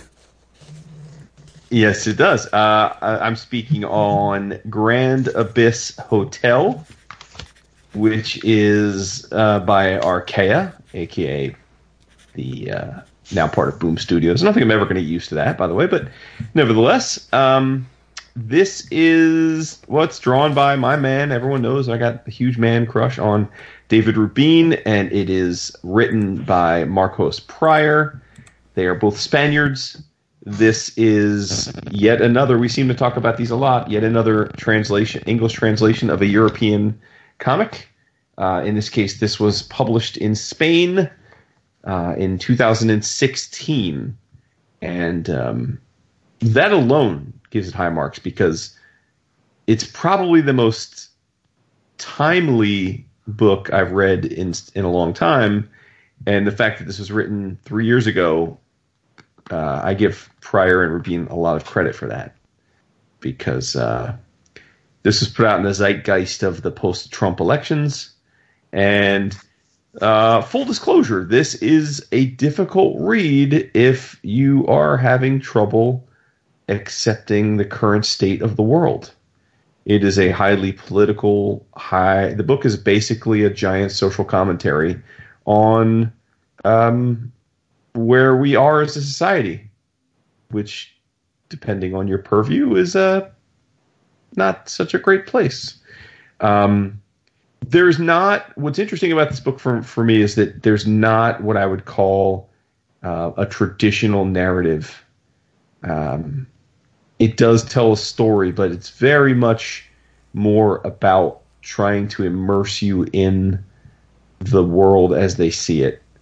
So it feels very frenetic, um, which was by design. It's it's in essence it's a near future where um, we're we're even further divided from a haves and have-nots perspective at this point in the world um, because of an economic, a deep economic recession.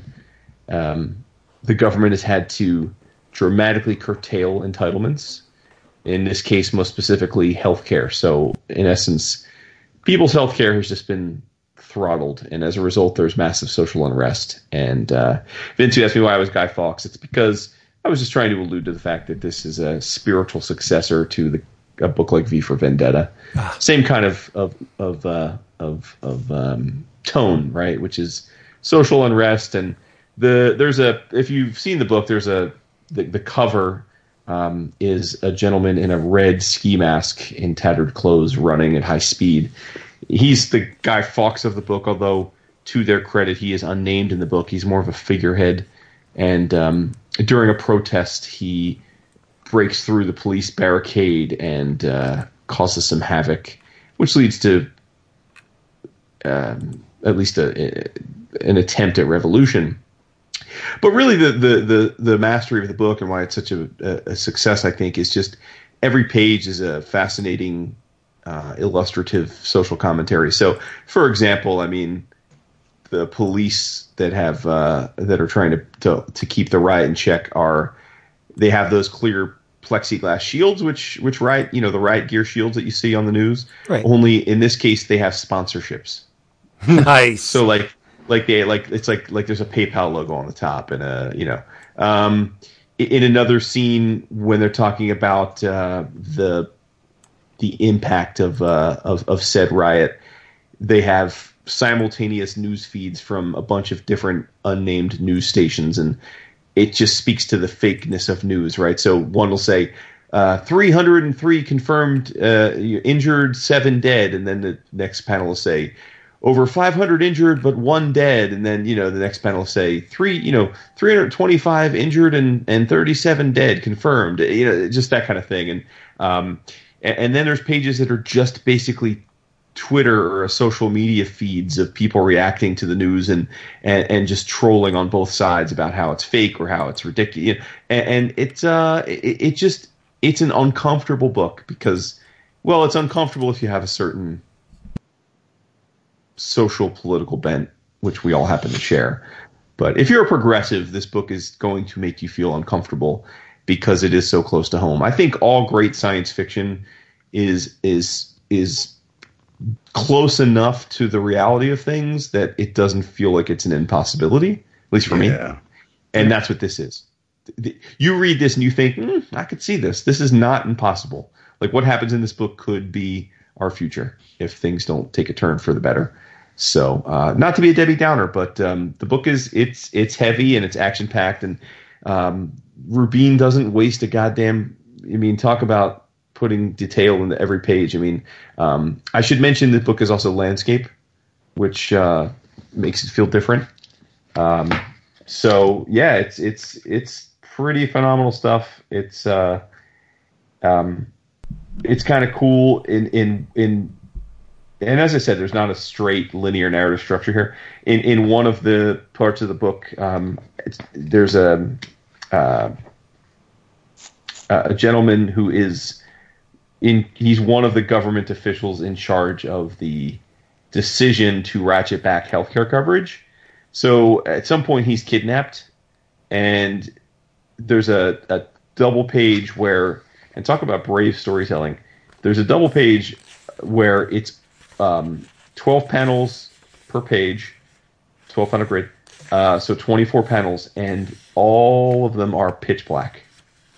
It's 24 pitch black panels, but if you if you hold the book just right, you can see that there's actually imagery in each panel, just ever so darker than the than the main black. So if you just hold it up to the light just right, there starts to be imagery taking shape, much like the way your eyes would adjust.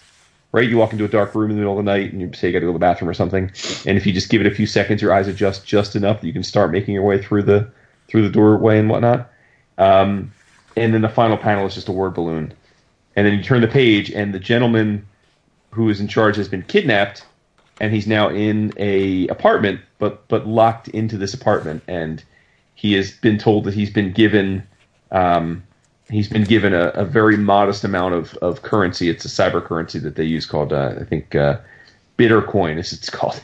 And there's a voice over the over the intercom that says you're you've been uh, you've been this isn't a joke.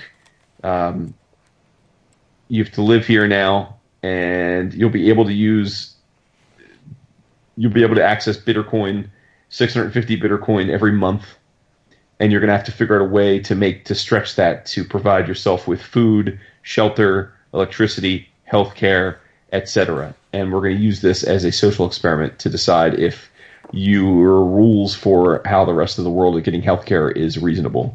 And uh, and this dude like stuck in this room, and, and there's a whole chapter devoted to him trying to figure out how the hell he can he can do it. He's like, you know, he he, he goes through all the stages of of of of adjustment. He he he's scared at first, then he gets angry, then he panics, then he then he accepts, and uh, he like tries to destroy the kitchen in protest, and then gets his hurts his foot, and then he realizes like, oh shit, there's no one to help me fix my foot. Um, and then we kind of abandon him. We go from there. I mean, he he just kind of accepts his reality, and we go to the next scene, and it's uh, another part. It's the riot part. And it's just uh, it's fascinating. And then and then there's another section where the police and the firemen are essentially competing for glory. They're competing over who gets to rescue people and who gets credit. Um, and there's a burning building, and, and the firemen are going through the building, and they're trying to, to, to find any survivors or, or potential people that need, haven't evacuated the building.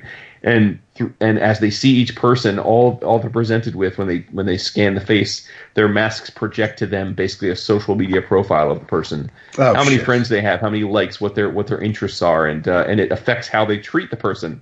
Some they essentially ignore, others they rescue quickly and say, "Come on, we have to help you."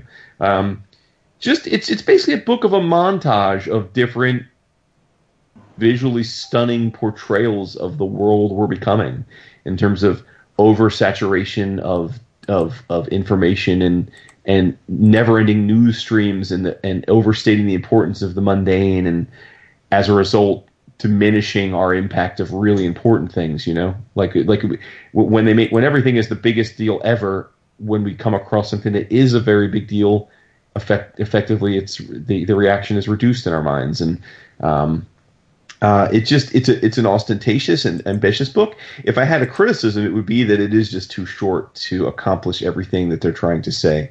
I mean, they're trying to pack a lot of different messages about where the world is going, um, and so I think inevitably when you're trying to pack that many messages into a relatively small graphic novel, there's going to be some that hit home completely, and there are going to be some that that uh, feel a little slighted.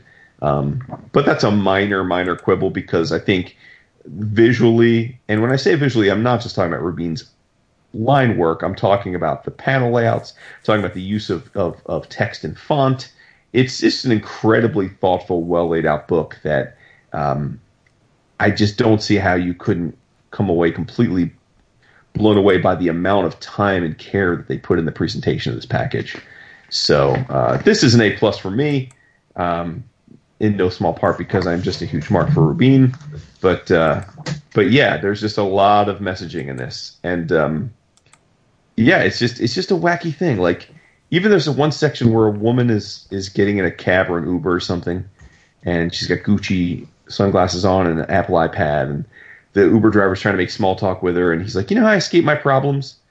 He's like, "I look at Mont- Mantegna's Lamentation of Christ, makes me forget about my troubles," and then Rubin, I assume it's a scan, I don't know, but it's it's a picture of that artwork, and he's talking about it. He's like, "I just can't figure out why his genitals are right in the center of the painting," and he's just making small talk to her, and she's just ignoring him. Like she's like, it's just, and it feels so random, but that's kind of the world we live in now, right? Like people just bring up random shit. Hell, we have that in our Facebook group, right?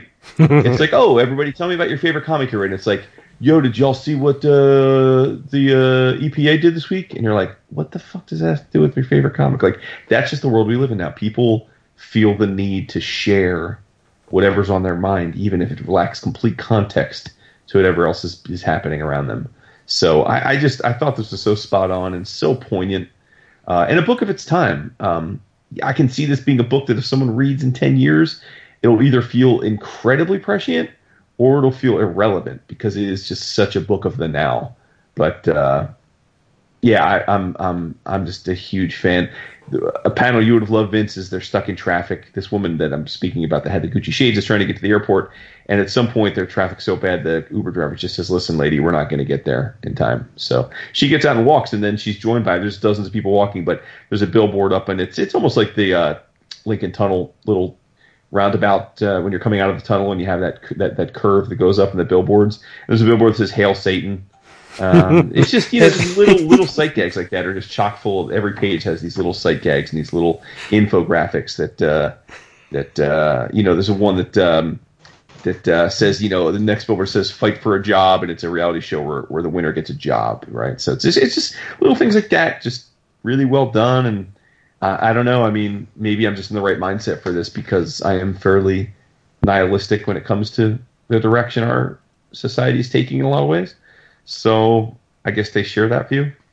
Um, so just an immense, immense three thumbs up. So my two thumbs and, in my dick. Uh, to uh, Which is the size of your thumb. Yeah, exactly. Well, that's what I'm flying. I'm Irish. You? I'm gonna do uh, Grand Abyss Hotel by Marcos Prior and Dave Rubin. Sounds great.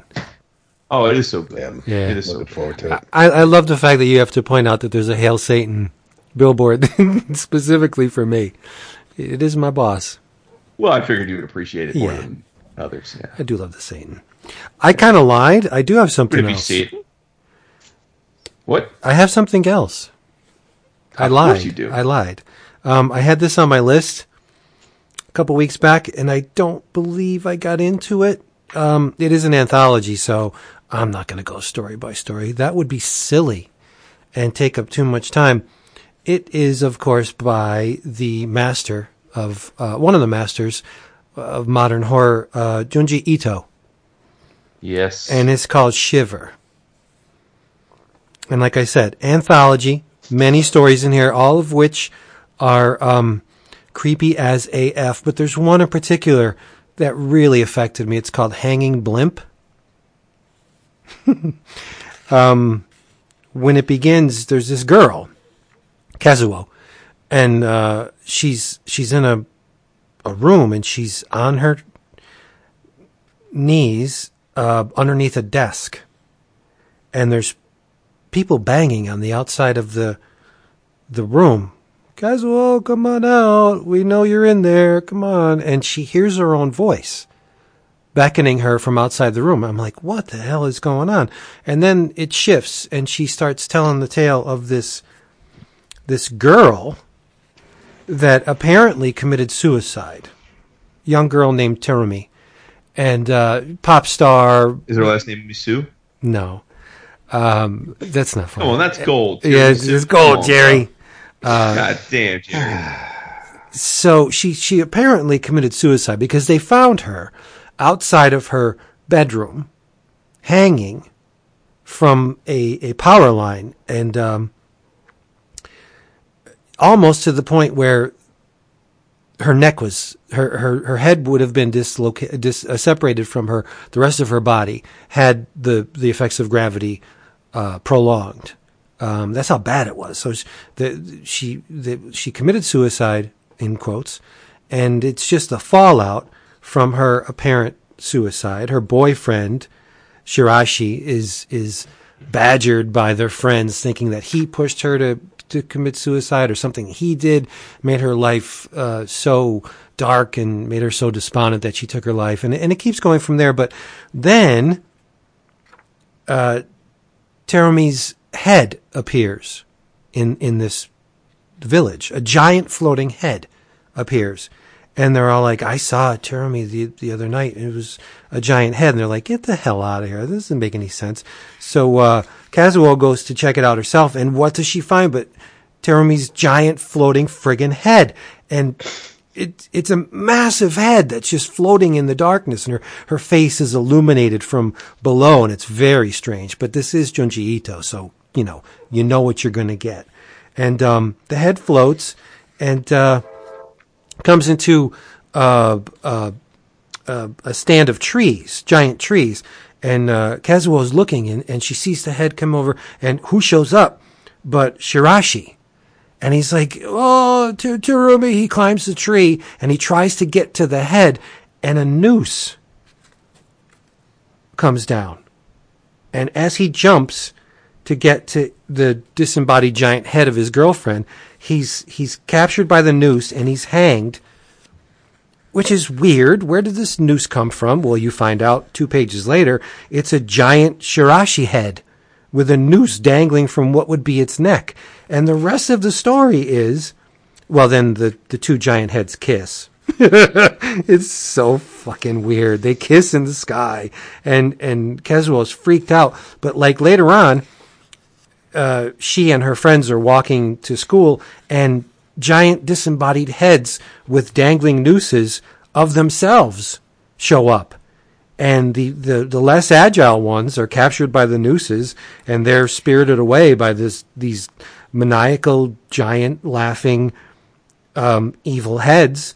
And they're obviously dead. And turns out that if anything happens to the giant head, the human, or I don't, I shouldn't say human, the, the earthbound version of the giant head will, will die in the same manner. So somebody shoots a giant head with a crossbow and it leaks out all this gas and then the, the owner of said giant head on, on the ground, her, her head deflates like a balloon. and you see her teeth and it, it looks, and her eyes are like dangling from this limp, flaccid skin where her head was. But the, the, the whole town is besieged by disembodied giant heads with nooses on them, and that's where the the it leads to the beginning of the book where uh, Kazuo's head, her own head, is is banging on the outside of the door to uh, for her to open up uh, the window, for her to open up the window, and um, she she I won't, I won't spill the beans. I won't give away the ending, but where does Ito come up with this shit? Like shrooms, dude. maybe, but the the idea of a giant disembodied head of uh, like a doppelganger head is is weird enough. But that they're that they're so bloodthirsty and maniacal that they're trying to lure like anglerfish. They're dangling these these these nooses to to capture their their counterparts and kill them what's the end game? Where does where is this leading? Like, why is this happening? And in many cases with uh, Ito, you you don't know. It's just the the the joy is in the preposterous, outlandish circumstances, and you know the specifics don't actually need to be known. It's just uh, mm-hmm. uh, let's create a surreal envelope and allow you to swim around in that that weird water for twenty or thirty pages, and that that's the reward, right?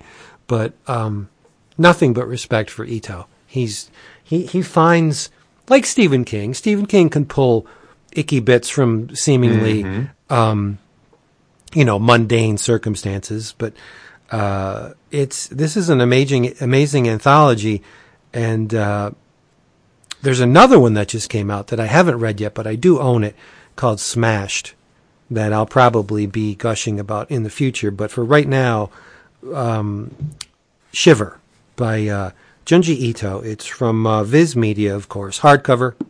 There you go. That's proof that it's a hardcover. And uh, Yeah. massive amount of pages. I think close to 400 pages.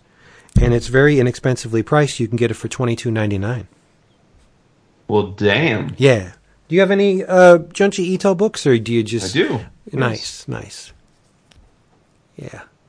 We should have a Junji Ito book of the month. Oh, speaking of the book Oh, of the you month. had a chance. Woo woo! Yeah, I did, but I didn't want to, you know, t- tip my hand. Let's look at, uh, well, we told you last time, but we're going to tell you again. Our next book of the month is uh, Alan Moore and Company's Saga of the Swamp Thing, Volume 1. So that's going to be coming up soon.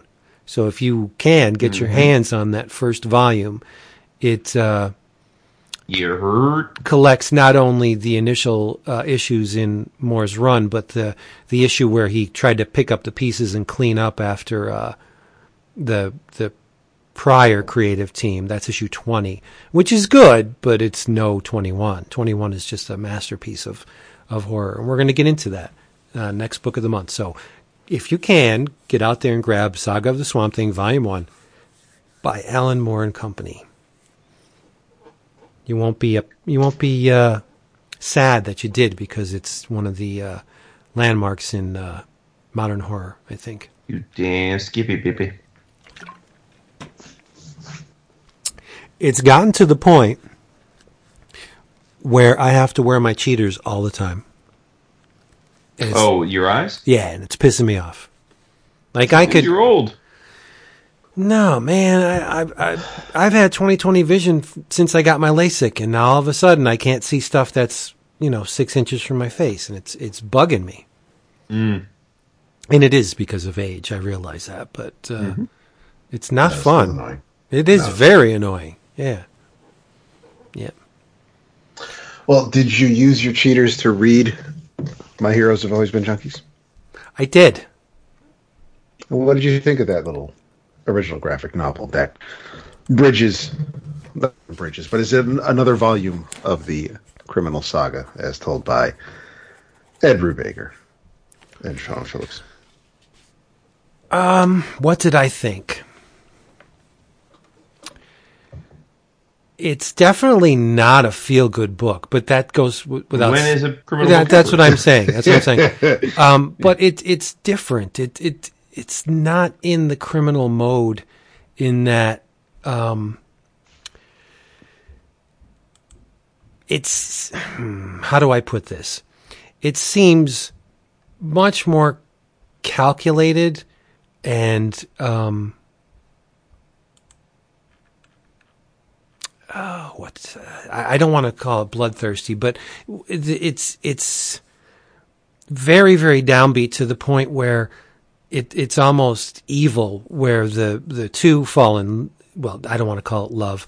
They become enamored with each other, and they to the point where um, they're inseparable, and it was all done deliberately to gain the trust and then pull the rug out from underneath him. And I don't, I haven't come to the conclusion if there was any remorse at the end. It certainly seems like there was remorse because it has her by the, the, the water and, um, you know, apparently lamenting the fact of having done what she did, but I, I'm, I'm not entirely convinced that, um, it wasn't just another day for this, uh, and I, I'm her name is escaping me.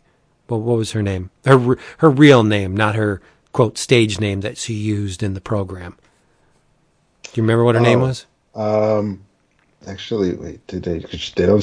She, Yeah. she doesn't tell the woman at the beginning. No, she says it at the end what her name is because the she's called to um, by the the guys that were trailing her uh, to make sure that she got the job done. They use Angela. her Angela, yeah, Angela, Ellie was her name as the right. as right. the grifter or the uh, as part of the whole plan. But but Angela's her name. And it was kind of refreshing that she enters into this program to try and help her break substance abuse. And she has absolutely no desire to even approach trying to break with whatever substances. I mean, that's that's a good chunk of people that get sent to rehab. Right, right. And but she makes no bones about it. She's like, "Fuck that! I'm. We're not supposed to be smoking." Yeah, okay, big deal. Like, and and um, he, she, she completely uh, enraptures him, and that was his downfall. And uh, I thought it was great, but it's it, it, it I I should have taken a shower after I read it because it just in it just envelops you in this this world that is so strange to me. Like I, um, I have no conception about uh, other than the the insight we glean from Brubaker's works. Like these people are just, they're just bad, and Yeah. and and there there are many many bad people out there, right, that do bad things. And she she has the outward appearance of an angel, but she's anything but. Um, and Phillips, I got to give him props once again. I mean, it's almost redundant at this point, where his his facial expressions are so subtle at times that I just think he is a, an absolute hands down master. Yeah. Did you like it? That and I know Jason read it too, so don't hesitate to to chime in. But did you like it? I I did. Um, it was it was different for me in the sense that you know, when I'm used to reading criminal, it's usually through um, a male lens, and for for um, for this story to be told with a um, from a female point of view was was different and not not in a bad way at all. Um, it just felt like a different book, especially with with with Sean with, with Jacob's with Sean's son Jacob's colors over it. It it was definitely a um, a brighter criminal book, um, but it. I appreciate the packaging for because it, it I don't think this would have um, it, I like that it was a a graphic novel compared as opposed to um, part of the ongoing, which which is weird to say. It's just it it kind of and that probably helps it feel different in that it, it's not it wasn't presented in the criminal ongoing or anything like that. It it it read different. It it was presented differently. Um, but yeah, it's it's I guess because I I've been in a position where I've been fooled. Um, this one was kind of harder to take than some of the other um, criminal stories where you just you know going in that that any member of the lawless clan are shitty people. Anybody that that that know the lawless aren't exactly people you want to know. So you already go into those stories knowing that you're reading about characters that um, are doing dirty, and if any dirt is done to them, it's deserved. And here, um, I just had a completely different outlook, and and I had a different take going in, but it, it it's still a criminal story, but the way the way we were introduced to this character and how she's just telling the story, it it it um it felt different. It it's still a criminal story, but it just it, it was it was weird. It's yeah, basically it's just a long way me to say that that that I'm I agree with you, Vince. I don't I, I did dislike it at all. It was just it was different to me. and it's almost a um I love the cover because it's it's it's light and it's airy and it's bright. Everything that the the story contained within the covers is not, right? Um, but the, one of the hooks for me was the fact that um, Ellie had r- been raised on all this classic music, and that she would investigate um, beyond the the the liner notes and and uh, read about these characters. And more often than not, if they had substance abuse problems, she would she would hold them dear to herself. And you know, she knew you know the story about uh, well, it's in the book um, she revels in the fact uh, the the trials that these people went through, and they're they're some more often than not short lives. So I like the music hook or the aspect of it. I thought that was great.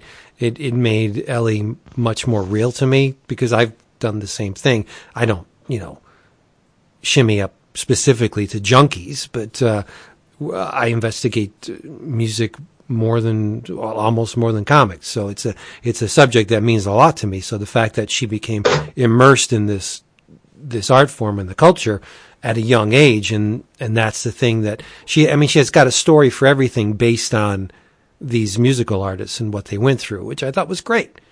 But um, yeah, it's it's uh, it's it's definitely different than the the criminal uh, series proper, but it's it's different, but yeah, it's the same too. Because if if you take note of what they're doing now, they're bouncing all over the place. You mm-hmm. know, they're they're going forward in time, backwards in time. Um, you know, one issue here, three issues there. So this could have been single issues in the the the criminal proper, but um, now what they're doing is we've seen from Bad Weekend is they're taking two issues and making more of these little hardcovers, which I think is a great idea because it's going to reach other segments of of uh, the buying public that the, the floppies more often than not don't.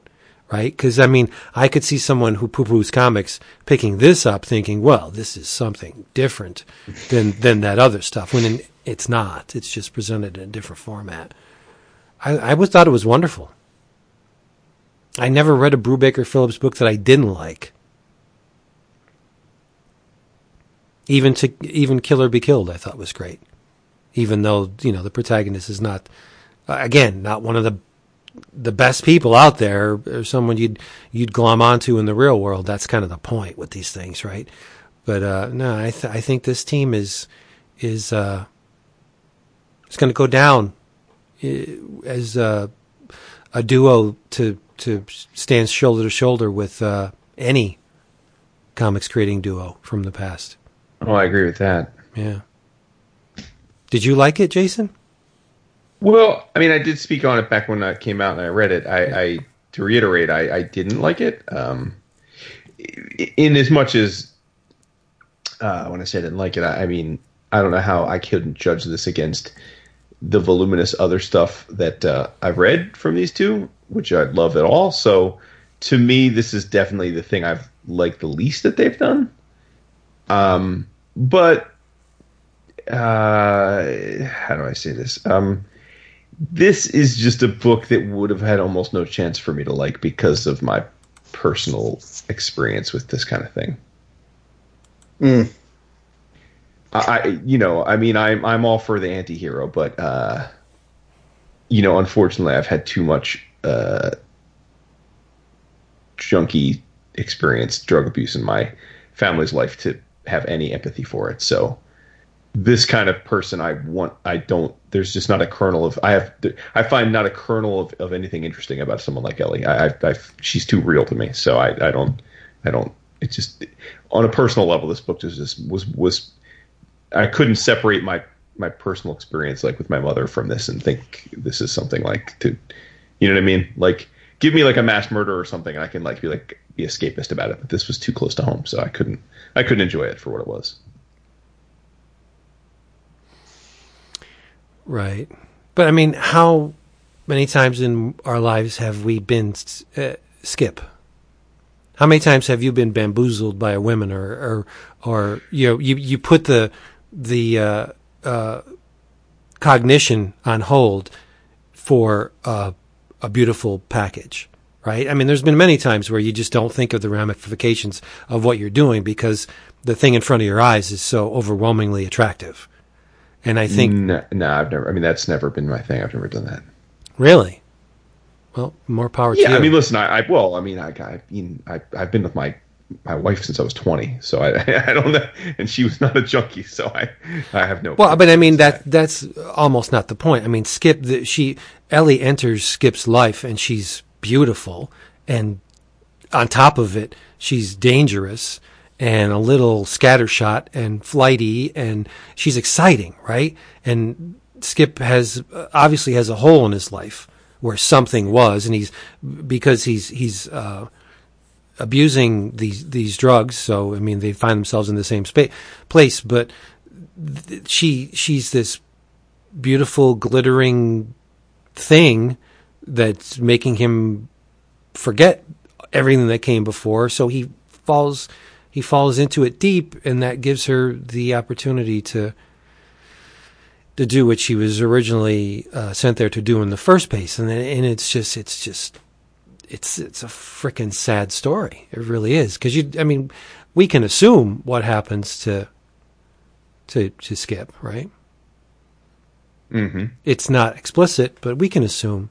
And so Mm-hmm. it, it, it's almost as if she did it herself, and she, at least on the surface, um, we can uh, assume that there is some concern for this kid. Uh, I don't know how much, but there's some, right? Because she wouldn't. Uh, that that last opening and last scene with her being semi-addled on the beach. Uh, I don't think it would have just been another event. She would have just continued on, you know, her life. But she seems to have a teeny tiny bit of remorse. Maybe I'm reading into it. Uh, so, uh, yeah, this is the kind of book that uh, her story that that lingers with you um, after you've read it because of the. It, I mean, it's not uh, it's not rainbows and puppies. It's it's pretty downbeat stuff, and you, Brubaker and Phillips are so successful at fleshing out these characters to the point where you know you almost feel like if you don't know someone like them that uh, you, you can pick out these character traits in in the real world and yeah, I oh yeah I, I I know a person like that or I've I've been around a person who who acted like that and then th- they just seem to pick out the the character bits that make these characters very very believable and real and that's even worse right Yeah, I just reading this, or I mean, I read this back. What I guess came out, I think last September, October, something like that. Um, I just remember thinking after I was done with it that this was, like you guys said, it's a little bit off from like the other criminal stuff, and it felt to me like it veered into the stray bullets zone, and I don't think it's as good. Like this was like to me felt like Brubaker and Phillips trying to do stray bullets and not succeeding. Like I think stray bullets is amazing for what it is and I think Criminal is amazing for what it is. And to me, this felt like those like these guys trying to see if they could do stray bullets. And it's probably a really unfair categorization of this, but that's what I felt after I read it. I thought, mm, I'm like, Lapham does this thing better than these guys just did. Like when you read Stray Bullets, like they're irredeemable characters doing horrible things, but there's almost a puerile celebration of that like an unabashed like there is no nuance like they're bad people doing fucked up shit or having fucked up shit happen to them. And i found that to be a little it felt it's easier for me to enjoy that. This i i don't know like i i again i was caught up in my own personal issues with this kind of person but also i also couldn't lose sight of the fact that brubaker is well known and self-described recovered addict that got in a lot of bad situations before he found sobriety. And it almost felt like him trying to come to terms with that kind of thing a little bit too. And I just don't think anything we saw of that character, there's nothing morally redeeming about her. So if you're gonna tell me a story about something like that, like tell me a story about that where she's unabashedly amoral.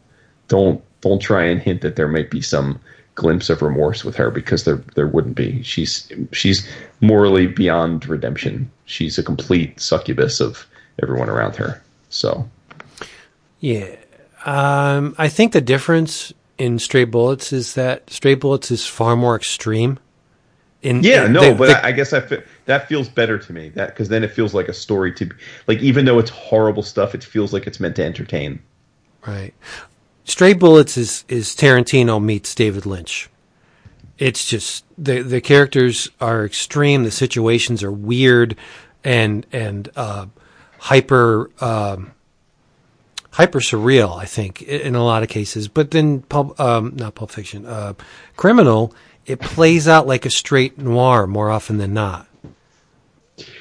Yes, yes, no, I, and that's the thing. I mean, I think that for me, so much of what they've done is masterpiece because I mean, the, the, it's not like the other characters, or it's not like Lawless or any of those people are like good people or much can be redeemed either. But there's more of a narrative, you know. I don't know. I, again, it's it's uh, it, it, this one is a tough one for me. I, I can't separate my. If you're going to create a character like Ellie, it's pretty much at the epicenter of the kind of person that I've like. I I, I in real life like most detest. Like I I don't find anything redeeming about that kind of person. So, hmm. there you go. Yeah, personal baggage. Again, I'm not. Far be it from me. I mean, they're they're an incredible duo, and and I know for a lot of people this is their favorite. I, I either this either won or was right up there, as I recall, for being uh, our listeners' favorite um, graphic novel of the year. So last year yeah. in Neoclassicals certainly is very pretty. Well, that's for damn sure. Yeah. All right, everybody, let's back it up. I'm going to pull into the parking spot. Yes? No? Yeah, the parallel park right in there. All right. I'm a damn good parallel parker. Are you? Yes, just like Peter. Hey, everybody. Um, thank you for listening yet again. Remember to solicit our sponsor because if you like to save money, they're the best place to do so. Discount Comic Book Service, dcbservice.com, has all the books you want at the price you're going to pay or you want to pay. Uh, from Dark Horse, no, that's the wrong one, big dummy. From Scout Comics, you have Planet Caravan number one uh, for $2.19. Wildcats out of DC, Warren Ellis, $1.99. And ding, from Image, it's Coffin Bound, number one, Dan Watters and Dani on art. Again, a dollar $1.99. DCBService.com. Go there. Um, in your travels, hmm. I don't know. This is this is tough. Uh, let's see. I don't remember having anything on the list that I didn't talk about, so I'm going to go back a little bit here. I know this is just wonderful radio. Oh, um, Dap, did you read Drawing Blood yet? No, I have it right here. I will read it for next week. Okay. Well, um, from Kevin Eastman and Company, uh, the Drawing Blood Spilled Ink number one, and its companion piece, um, the uh, pastiche on the Teenage Mutant Ninja Turtles um, the Ragdolls number one. I read both of them uh, in tandem, and I it's it's it's different. Uh, uh, it's not a, a, retelling of Kevin Eastman's experiences, but it's a there are situations and characters that are similar to what uh, went down in, in Kevin Eastman's past. Um. I enjoyed it, but it uh, it was not what I expected it to be. Um, the the Ragdolls book was exactly what I expected it to be. Uh, it's very much a, uh, thinly veiled uh, pastiche on the thing that made him famous, which is the Teenage Mutant Ninja Turtles.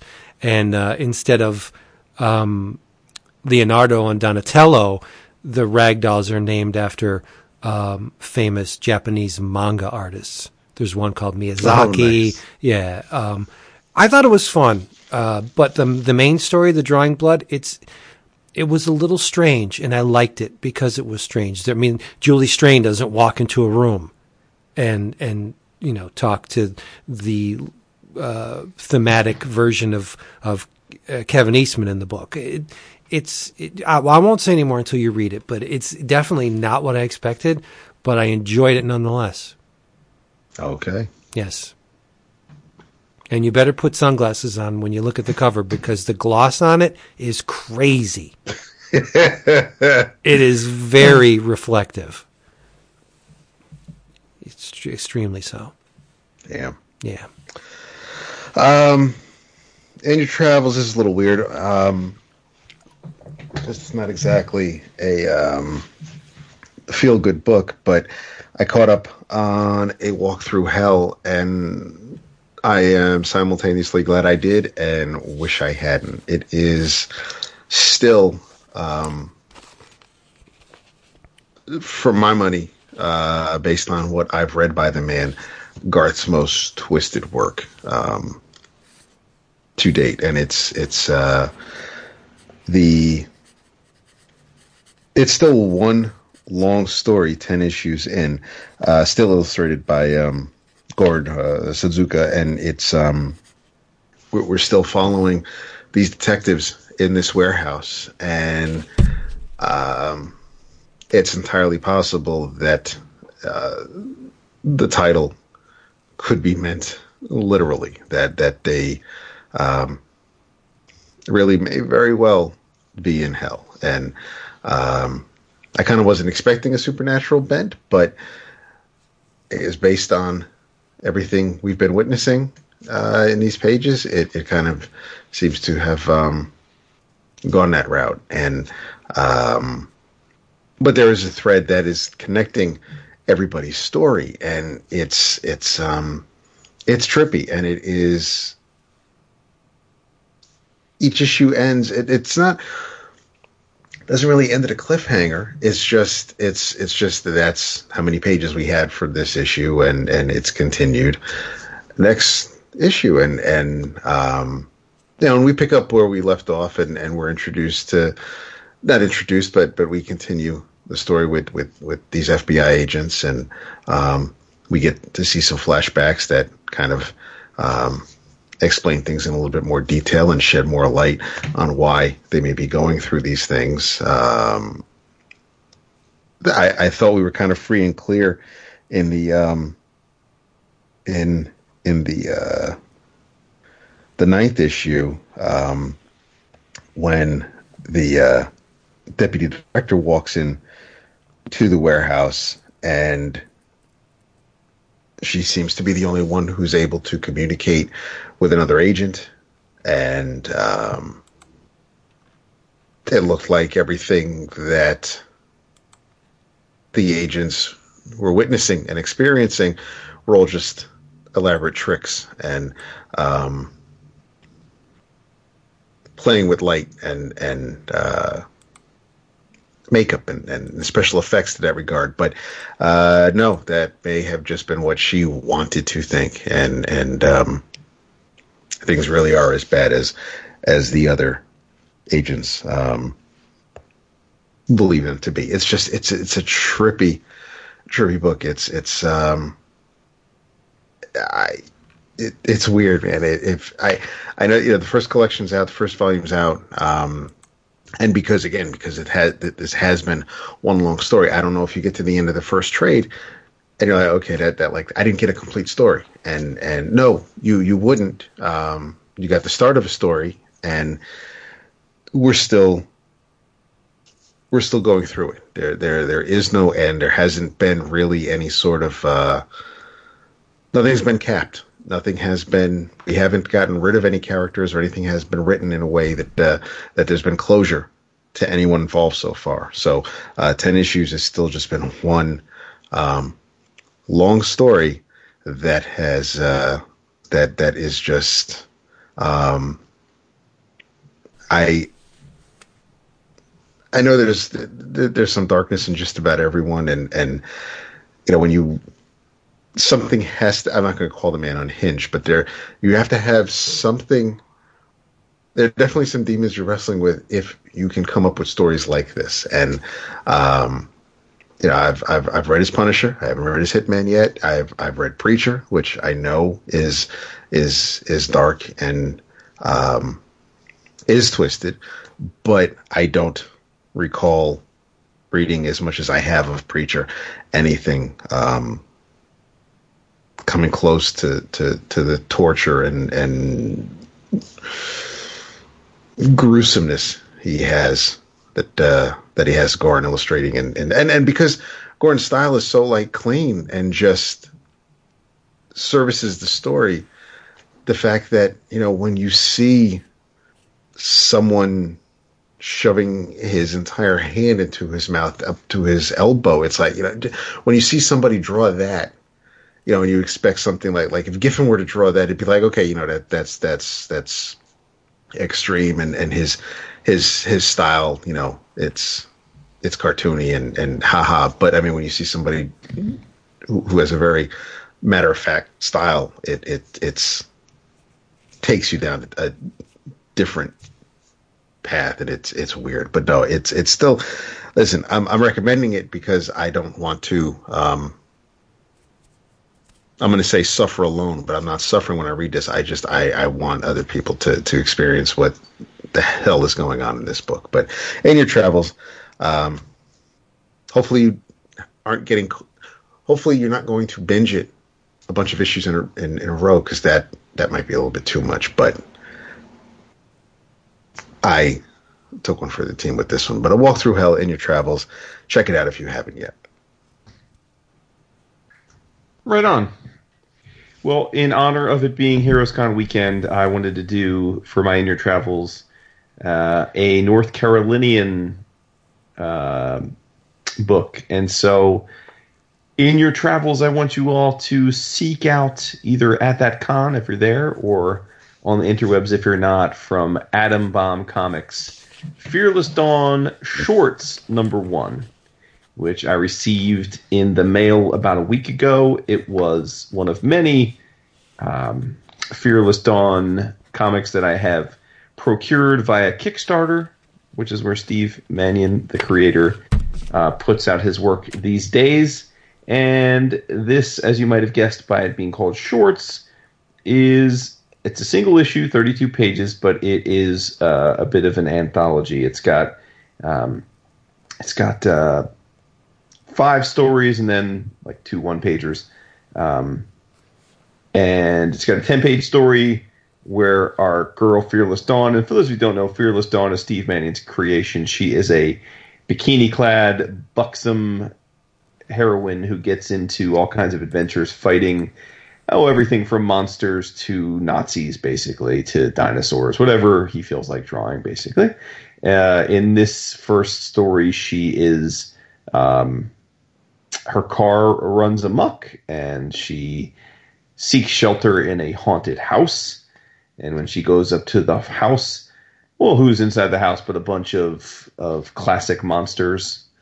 Um, although, because it's Mannion, he doesn't call them Wolfman and Frankenstein. And Dracula calls them Mumgore and Blowscore the Brainless, Dr. Drool and Steam Man and Grimjor the Slasher and Buffalo Cyclops and things like that. And uh, she uh, she with the aid of two other buxom heroines and a mutated T-Rex go to town on uh, the monsters. Then we uh, are given a story of uh, Devil's Den, which is a uh, basically it's a, a, Civil War story. Uh, then we're given a story called General Mudd, where uh, it's set in the it's one of the wars and there's a giant panzer tank and uh, everybody that's fighting in this uh, bayonet rifle battle is covered in a it's a giant mud field and so everybody gets covered in mud. And uh, listen all these stories are very silly and they're just a chance for Mannion to show off his chops. And then probably my favorite of the bunch um, comes right after that and that is uh, an a, a UFO lands and out comes uh, a Martian. But but Mannion draws the Martian with just crazy, distended uh, uh, brains with like huge pulsing veins and like pustules coming out of the giant head, and uh, and uh, he wants to destroy or end or take over all the women in the in the area, and of course, uh, you know, Fearless Dawn has uh, other ideas. Um, then there's a story about Jack the Ripper, um, which does not feature Fearless Dawn, interestingly enough. And then um, a few pinups. So it's um, I have a, a, a soft spot in my heart for Fearless Dawn for uh, to talk about giving my uh, my booze here the feels. Um, our first New York Comic Con together, we were bin diving, and I just stumbled across the first Fearless Dawn trade paperback, and you both were like, "Oh, you got to get it, you got to get it," and I got it, and it was great and ever since then, I've uh, been all about this uh, life. So if you would like to check out either this issue or, or any of the other Fearless Dawn work, you can do so at uh, indieplanet.us slash atom dash bomb dash comics or asylumpress.com slash store. Uh, or you can just Google Steve Mannion Fearless Dawn, and I'm sure that will get you there too. So check it out. Fearless Dawn shorts number one. Excellent. And he will be at Heroes as he always is because he lives in North Carolina. Yep. He's a monster. Monster talent. Oh, God, yeah. Yeah. He can draw the women's. For sure. Yep. And everything else. Hey, everybody. Uh, thank you for doing this with us one more time. If you would like more of this that is not for your ears but for your eyes, you can go to the Facebooks. We have many groups, um, the Instagram, the Twitter, and check out the Patreon page. Patreon.com forward slash 11 o'clock comics. We would love to have you. You know the drill, people. Say goodnight. I don't have anything to bang on. Well, while we're waiting for Dap to say what he needs to say, we would be remiss if we didn't give a big shout out to Mr. to Mr. to Mr. Jeremy Jacquot, J A C Q U O T, who was already an existing patron, but uh, Jeremy has decided to jump himself up to the to the uh, Illuminati ten dollar a month level, and that warrants a shout out. So much love to you, Jeremy. Thank you very much. You could just say David, and, and we'll give it to you. Because that was a long, long, long. Well, I mean, it was it was almost a minute, but I mean, Choo choo. Don't- we need people to go on for that long? So we can. Yeah. Okay. You say David. Because you Good night, probably are almost. Oh. Yeah, so you were, you were probably close. No. What? This is a choo choo. Where's how far away are the tracks from your house? Uh, maybe uh, eight to ten minute walk. Oh, it's really close. Look at that. I like the ambiance. I like it a lot. I love this town. There you go, people. We love you. Come back. We'll be here. Say goodnight, boys. Good night, Lady boys. And happy, happy Father's Day to all our fathers out there listening.